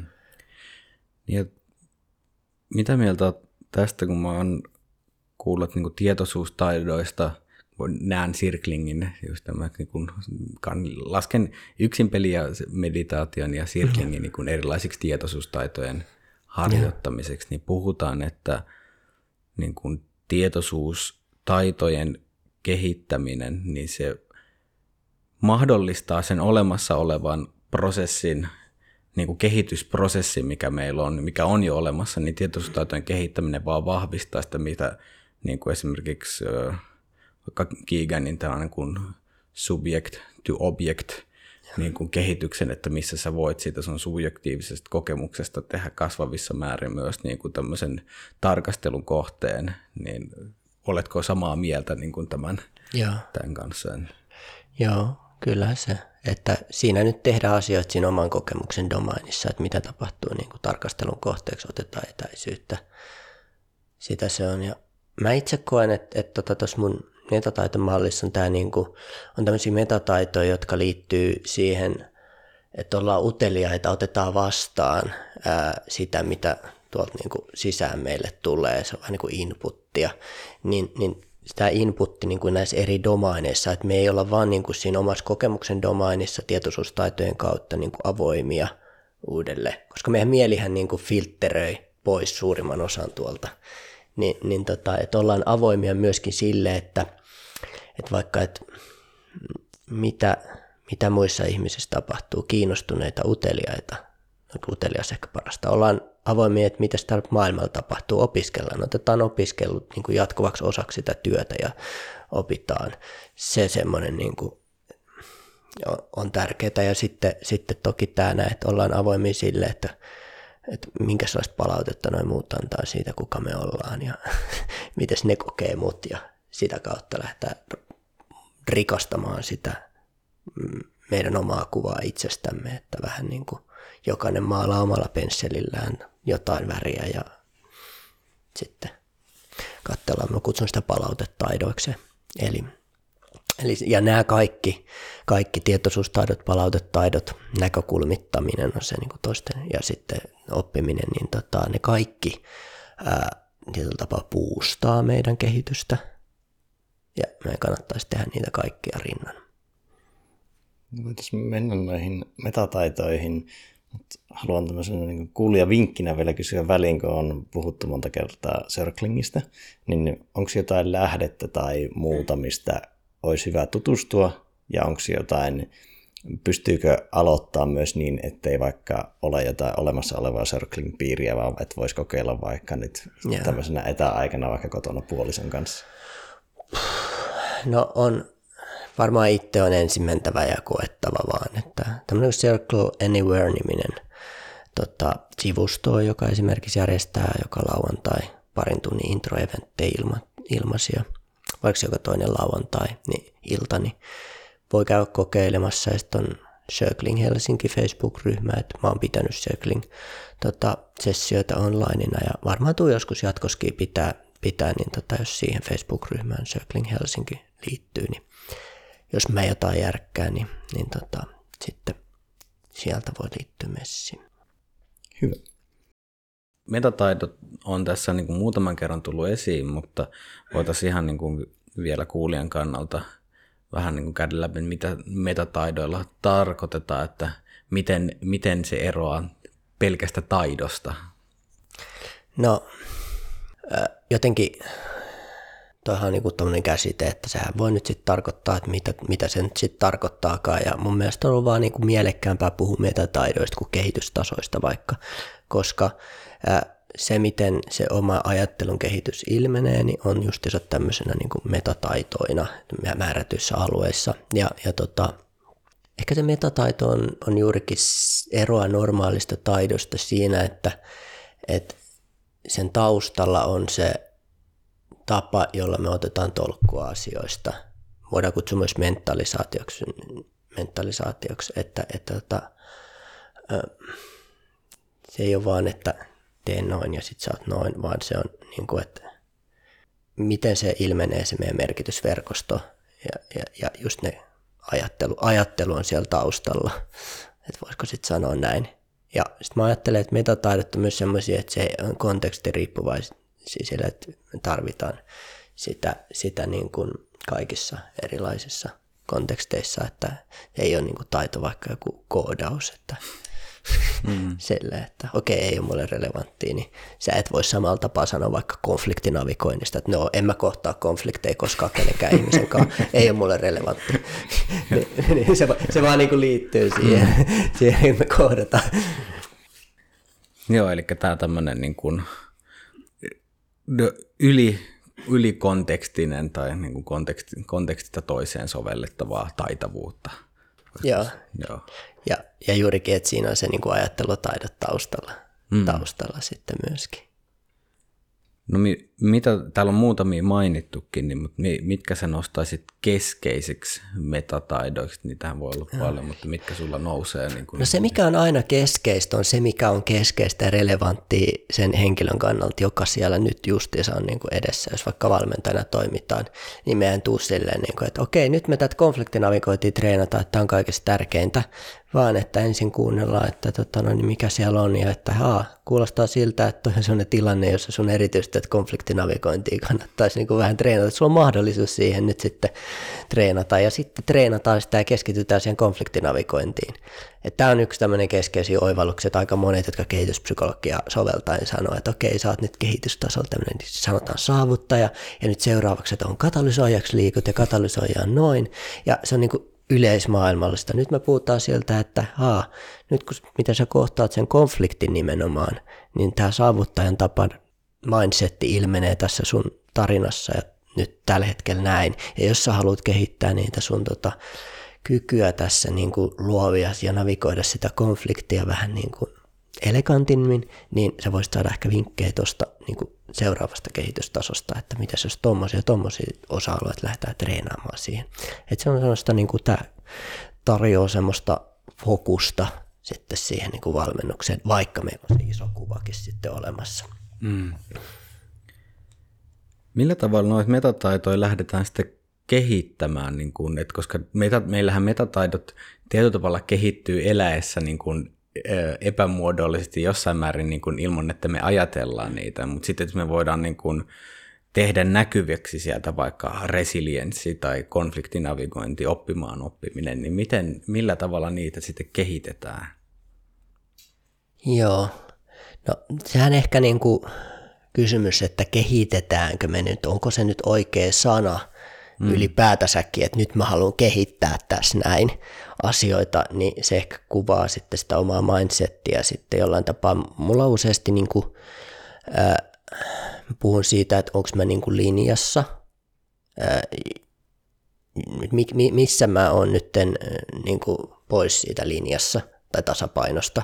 Ja nyt tuntuu siltä, että vaikka tuo konfliktinavigointi saa nyt se osa-alue siinä, kun mä kohtaan ristiriidan jonkun toisen kanssa, niin se saa mut ihan sekaisin ja, ja tota näin, niin ää, sitten kehi, kehityksen niin kuin, me, meidän tavoite ei ole silloin kehittää sua siinä konfliktinamikoissa, vaan ta, tavoite on se, että sä olisit niin kuin enemmän linjassa niiden sun kohtaamien niin kuin, ää, haasteiden kanssa, niin kuin flow periaatteessa, ja tässä on taustalla tämä John Piagetin ajatus siitä, että on parempi, että ne haasteet, joita ihminen kohtaa ja sen, niin ne merkitysrakenteet, joiden varassa hän ottaa tolkkuun niistä haasteista, olisi ää, tasapainossa, koska jos ne ei ole tasapainossa, niin siinä menee hirveästi energiaa sen tasapainon ylläpitämiseen, siinä epätasapainotilassa olemiseen ja sitten niin monella eri tavalla se sitten niin kuin kostautuu sitten, että sä teet ne jutut, mutta sen lisäksi sä teet vielä sitten energiaa, että sä saat sen tasapainon ylläpidettyä ja sen takia on parempi,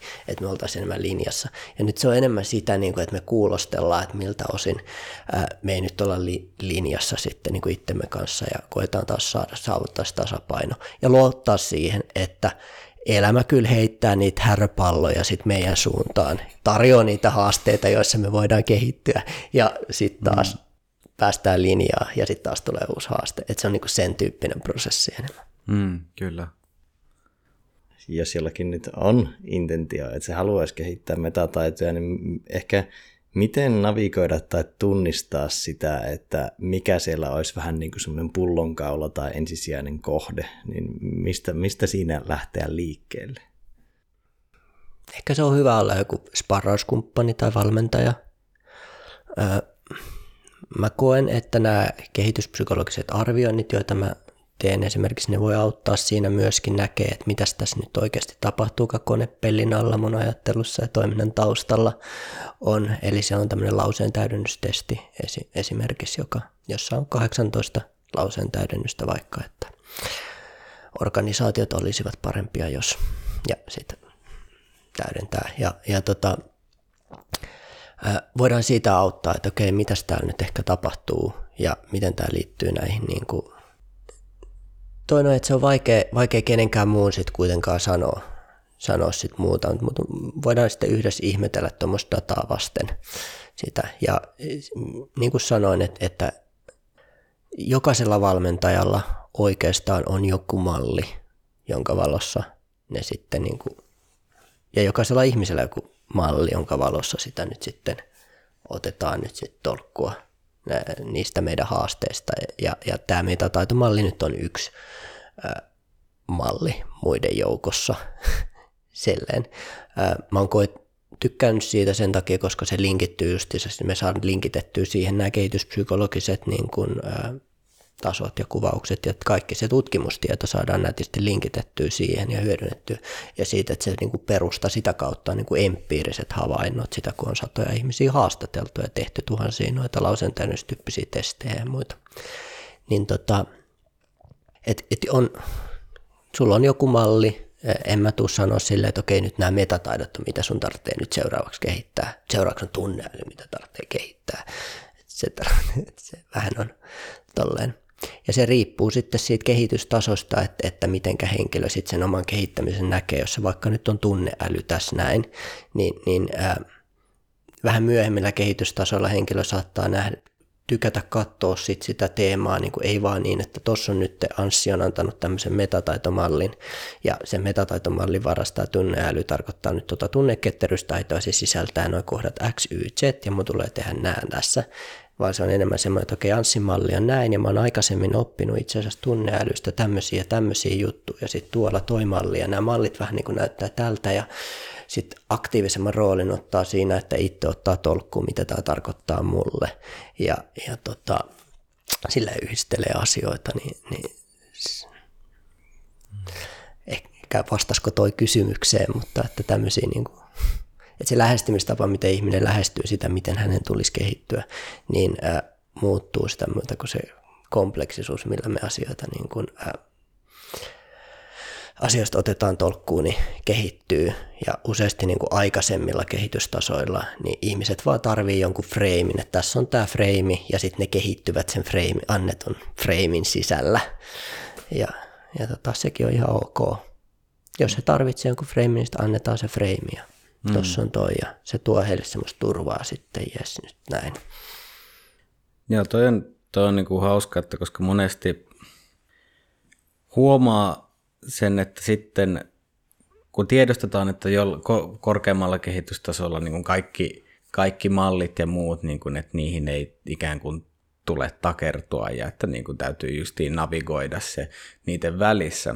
Mutta se on sitten haasteellista, että, niin kuin, että jos lähestyy alemmat kehitystasolta, niin se silloin se, että niin kuin vain navigoin nyt niin kuin ka- nämä kaikkien mallien läpi ja näin, niin se voi olla haastava lähtökohta, koska sä et saa mitään ankkuria siihen, niin kuin, että mistä mä, miten mä lähden tätä näin. Se, on, niin kuin se kompleksisuuden käsittelykyky ei vaan vielä riitä siihen, niin silloin se, se niin kuin, malli voi olla niin kuin, me, hyvinkin merkityksellinen, joka sitten vaan myöhemmin voidaan ikään kuin ja. laittaa siihen sivuun, mutta se on just mielenkiintoista, että miten just ehkä niin kuin se ihmis, ihmisyyden monimuotoisuus, että se yksi neuvo toiselle – on todella relevantti ja toisille taas täysin erilainen neuvo. Niin. Just näin, just tämä, että, että ei, ei ole mitään one size fits all ratkaisua. Ja sitten toinen valmentajan pitää varoa sitä, että ei projisoi sitä oman ajattelunsa kompleksisuutta muihin ja sanoa, että kyllähän näiden nyt pitäisi näin ottaa ja ne ei nyt vaan ole motivoituneita, kun ne ei, mm. vaan että he eivät ole vielä kehittäneet taitoaan ja kohdata sitä ja, ja kehityspsykologia voi auttaa sitten ymmärtämään just näitä keissejä, joissa se on vähän niin kuin jumissa, ei tunnu sitten menevän sitten jonkun kanssa eteenpäin. Että, hmm. Hmm. Joo.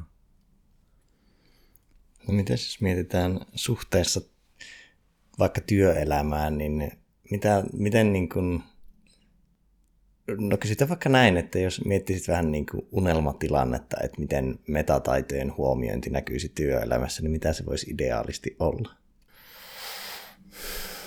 Jaha, Tämä on aika iso kysymys, koska tämä kehityspsykologian soveltaminen työelämä on siis asia, joka mä pungasin, että hei tässä olisi niin kuin potentiaalia ja sitä voisi tosi paljon soveltaa.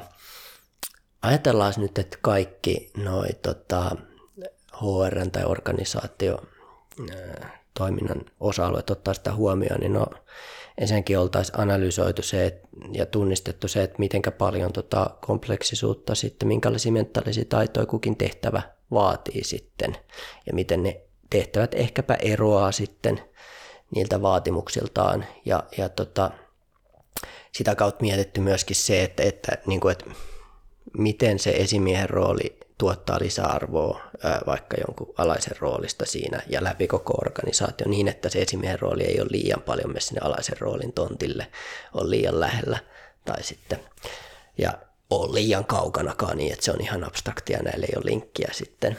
Niin tota, että et on niin sopivat suhteet niissä rooleista, ihmiset kokee, että et ne tukee ne roolit. Ja sitten otetaan palkattaessa huomioon se, että, että tota noin, yleensä ihmiset preferoi pikkasen itseään niin kuin moniulotteisemmin sitä ja laajemman niin kuin kokonaisuuden hahmottavaa henkilöä itselleen esimieheksi. Ja tota, että et sille olisi semmoinen linjassa, linjassa että tuosta on teoriaa.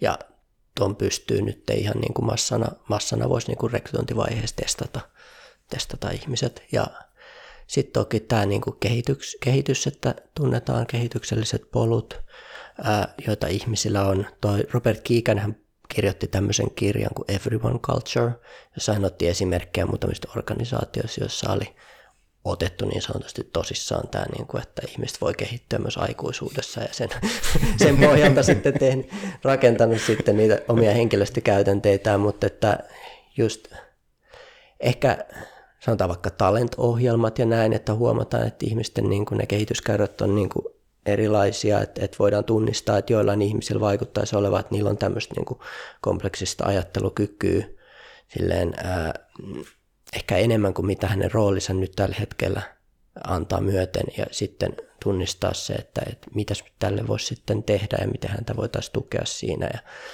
ja niin, että hän olisi siinä flowssa ja optimaalisessa tilassa ja kasvaisi optimaalisesti. Se voisi olla. Ja tota, tämä on nyt vähän tämmöinen kysymys, että se on justiinsakin, että oli se mikä tahansa HR tai henkilöstökehittämisen teema, niin voidaan ottaa tämä kehityspsykologia ja sitten pohtia sitä kautta.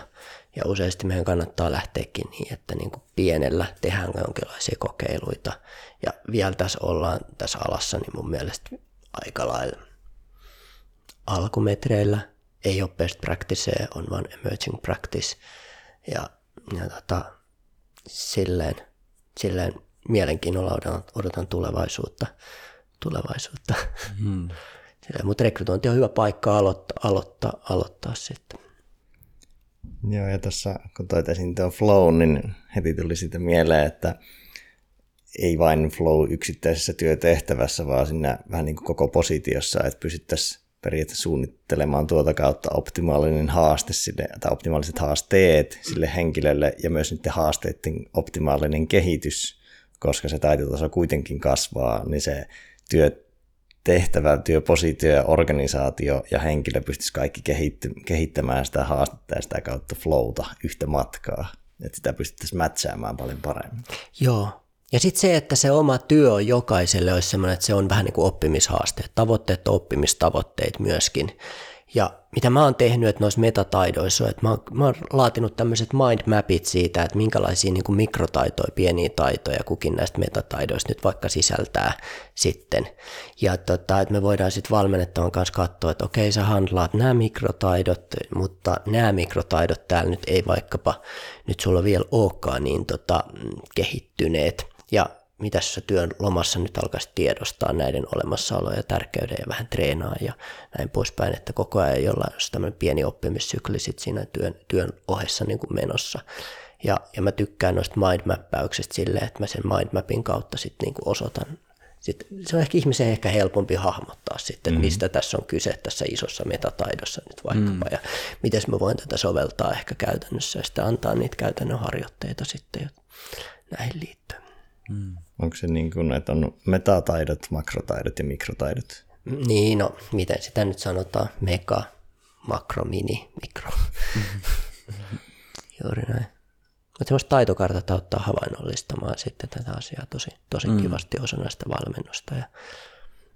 No ja konkretisoi sitä, kun mennään sinne mikrotasolle, niin no. se konkretisoi tosi hyvin suhteessa siihen tosi abstraktiin, tai usein aika abstraktiin metataitoon. Joo, juuri näin. Ja sitten 360 se on kehittänyt, jossa just analysoida näitä niin kuin mikrotaitoja, että miten henkilö käytännössä ilmentää näitä eri kehitystasoja ilmentäviä mikrotaitoja sitten. Niin kuin, että, ja sitä kautta voi myös saada sitten semmoista niin palautetta siitä omasta toiminnasta, mihinkä mikrotaidon kehittämiseen ehkä kannattaisi nyt sitten vähän panostaa jatkossa. Hmm. No metataidoista vielä voitaisiin sen verran, että onko niihin liittyvää jotain olennaista, mitä me ei ole vielä osattu tässä kysyä? Tai mitä haluaisit kuulijoille kertoa, mikä, mikä on tärkeää ja täydentää hyvin niistä ymmärrystä? No musta jotenkin tuntuu, että me ollaan kyllä puhuttu kaikesta ja jotenkin toi, että joo, nyt pitäisi ymmärtää metataitoja ja se, niinku, se on niinku pointti.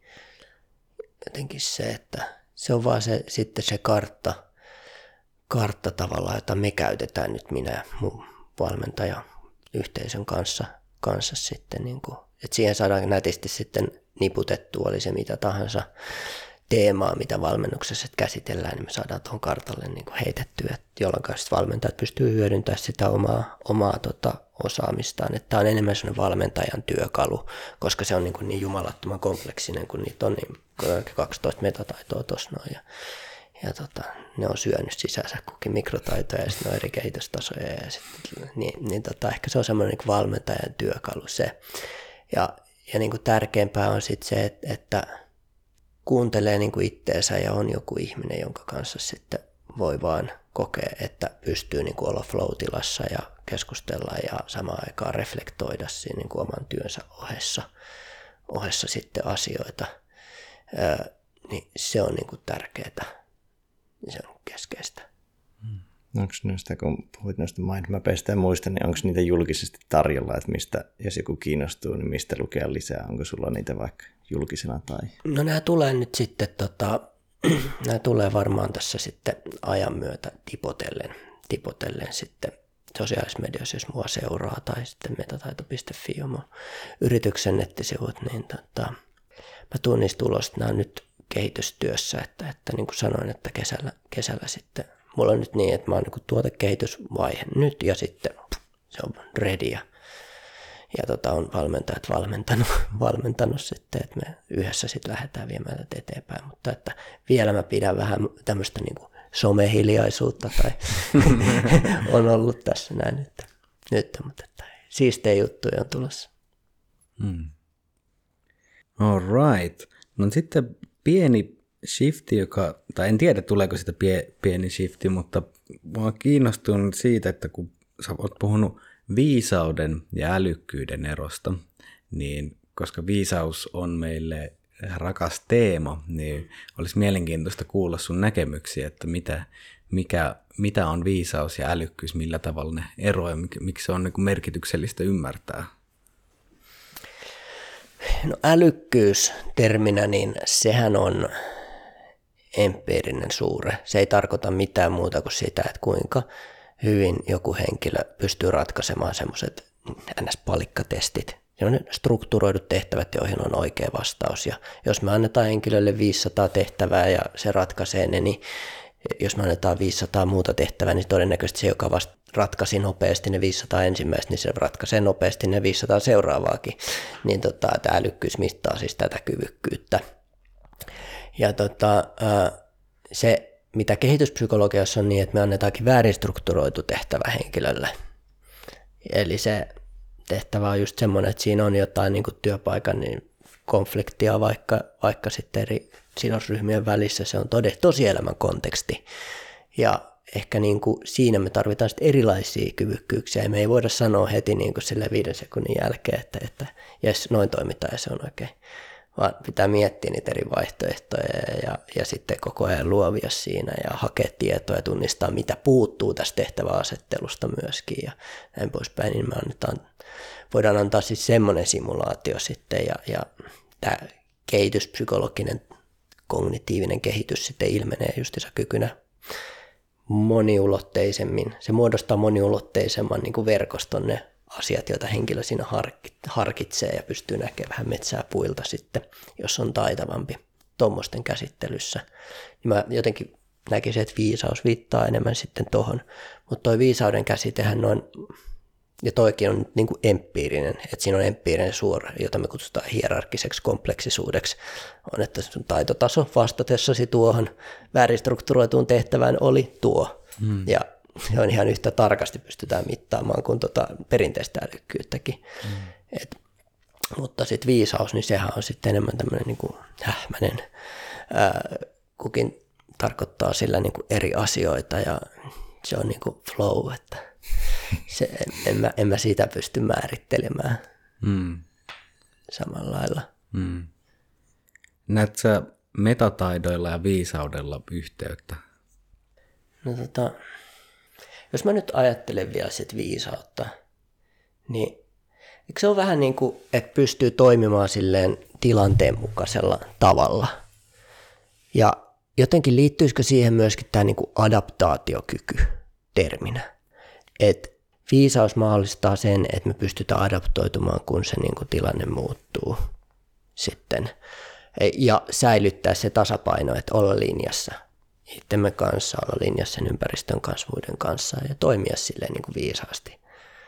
Niin jotenkin mä näen, että just se metataidothan sitten on liittyy, että, että se koko pointti tässä, että miksi meidän kognitio kehittyy on, että me pystytään justiinsa ihmisenä, me pystytään mukautumaan aina erilaisiin tilanteisiin ja näin poispäin. Ja aina kun me kohdataan joku tilanne, joka haastaa meidän nykyisen, niin kuin ja nyt ei näin, niin meidän täytyy adaptoitua tietyllä tapaa. Ja se kehitystasot on just tulosta siitä kumulatiivista adaptaatiosta, mitä me ollaan koko ajan tehty silleen. Ja sitä kautta ollaan joustavampia ja joustavampia. Ja viisaus on sitä kautta sitten yhdistyneenä siihen, että voidaan me puhua sen sijaan, että me puhuttaisiin vaikka ää, nyt kehityspsykologiasta tai kognitiosta, niin puhuttaisiin vaan viisaudesta, ja viisaus ilmenee metataitoina, voisi mm. ihan hyvin sanoa näin. Joo. Mulle tuli mieleen tämmöinen iteraatio tai ajatus, että onko viisaus niin virtauksen luontikyvykkyyttä tila- suhteessa tilanteisiin. Että sä osaat luoda itsellesi ja muille virtausta siinä kontekstissa. Versus, että ei ole niin jumissa Kyllä mä, joo. Ainakin meikälle resonoi kyllä, etenkin kun tuota virtaavuutta ajattelee just siinä adaptiivisuutena. Koska silloinhan, kun sä oot adaptiivinen, niin sä kykenet säilyttämään ikään kuin just virtaavuuden. Siinä tilassa sä pystyt, sä navigoit sen sijaan, että sä ajat karille siinä tilanteessa. Joo. Ja tunnistaa, että missä ne karit on sitten ja miten on sitten jumissa aina ja se on koko ajan semmoista. Niin. Joo. Tässä metataitomallissa on tämä niin kuin ajatus siitä, että me otetaan sisään ja huomioidaan, mitä ympäristössä tapahtuu. Ja sitten kun me otetaan sisään informaatiota ja näin poispäin, niin osa siitä on semmoista, joka niin kuin on ristiriidassa meidän olemassa olevien niin kuin käsitysten kanssa. Hmm. Ja ainahan me kun opitaan, niin me jotenkin se aina sisään tuleva juttu pyritään linkittää siihen, mitä me jo nyt niin kuin osataan ja mitä ne meidän merkitysverkostot nyt tällä hetkellä pitää sisällä ja linkitetään ne niihin. Ja se on justiinsa tämä, niin kuin,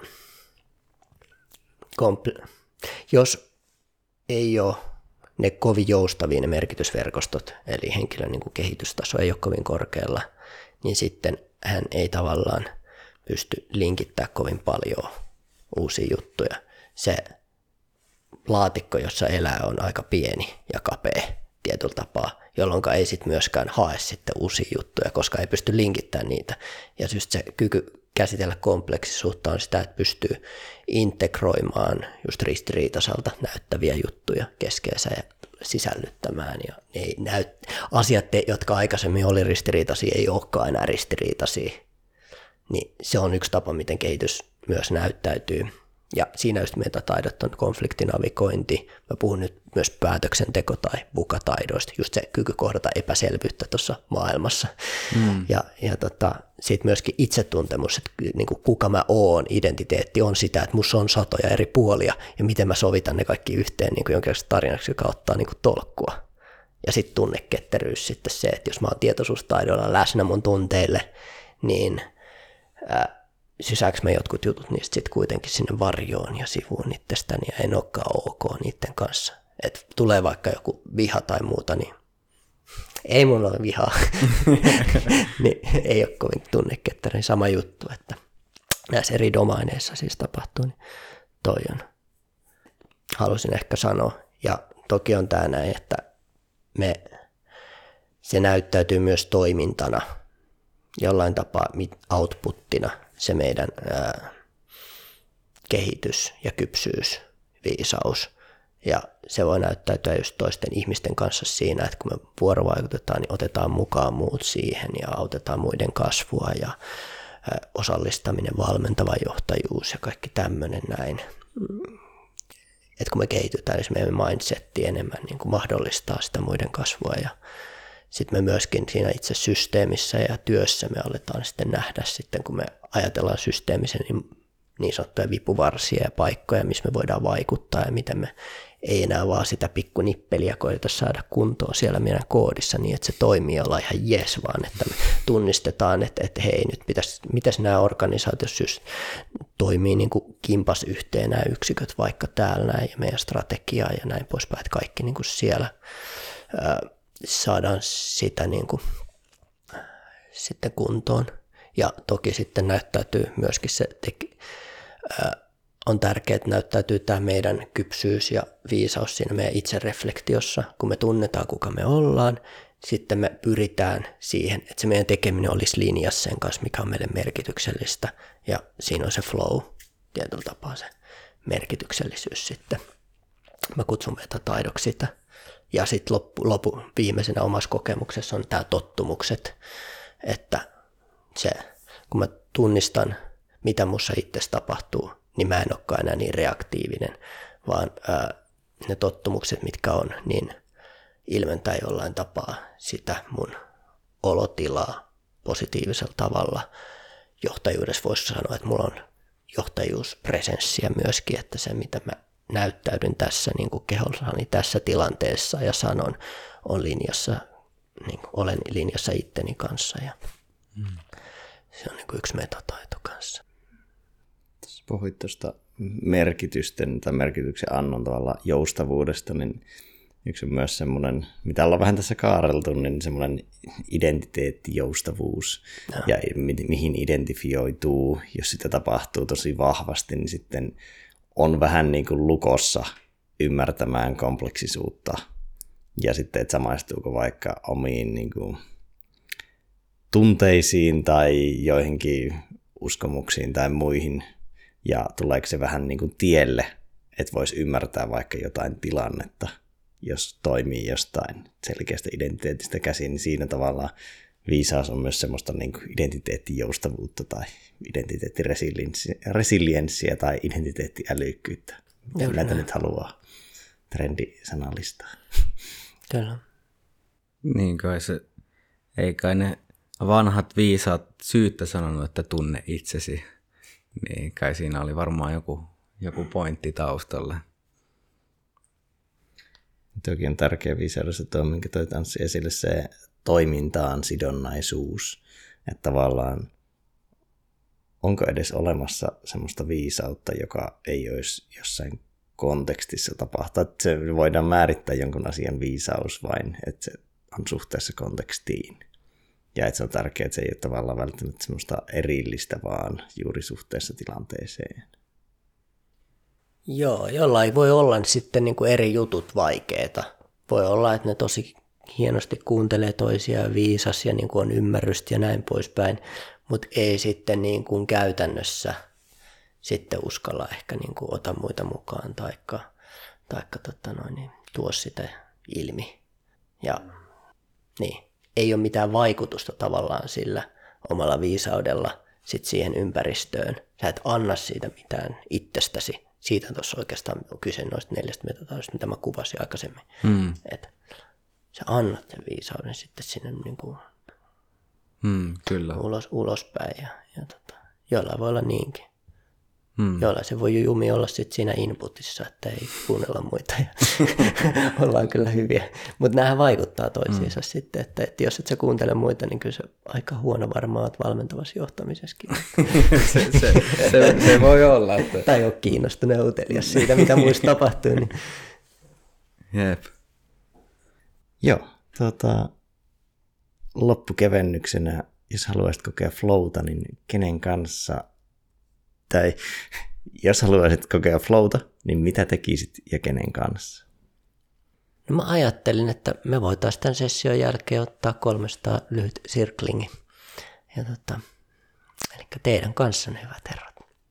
Loistavaa, otetaan ihmeessä. Kyllä, todellakin. Jepsistä. Mutta me paketoidaan tämä podcasti. Kiitos Ansi todella paljon osallistumista tähän. Tässä oli äh, hyvällä tavalla jotain valmisteltua, jotain täysin spontaanisti kehkeytyvää, mikä on niin kuin aina mielestäni hyvän podcastin merkki. Ainakin itse sain tästä paljon. Samoin. Kiitoksia. Kiitoksia ja kiitokset sinulle arvon kuulija. Toivon sinulle erittäin metataitavaa päivän jatkoa. Kuulemiin. Kuulemiin.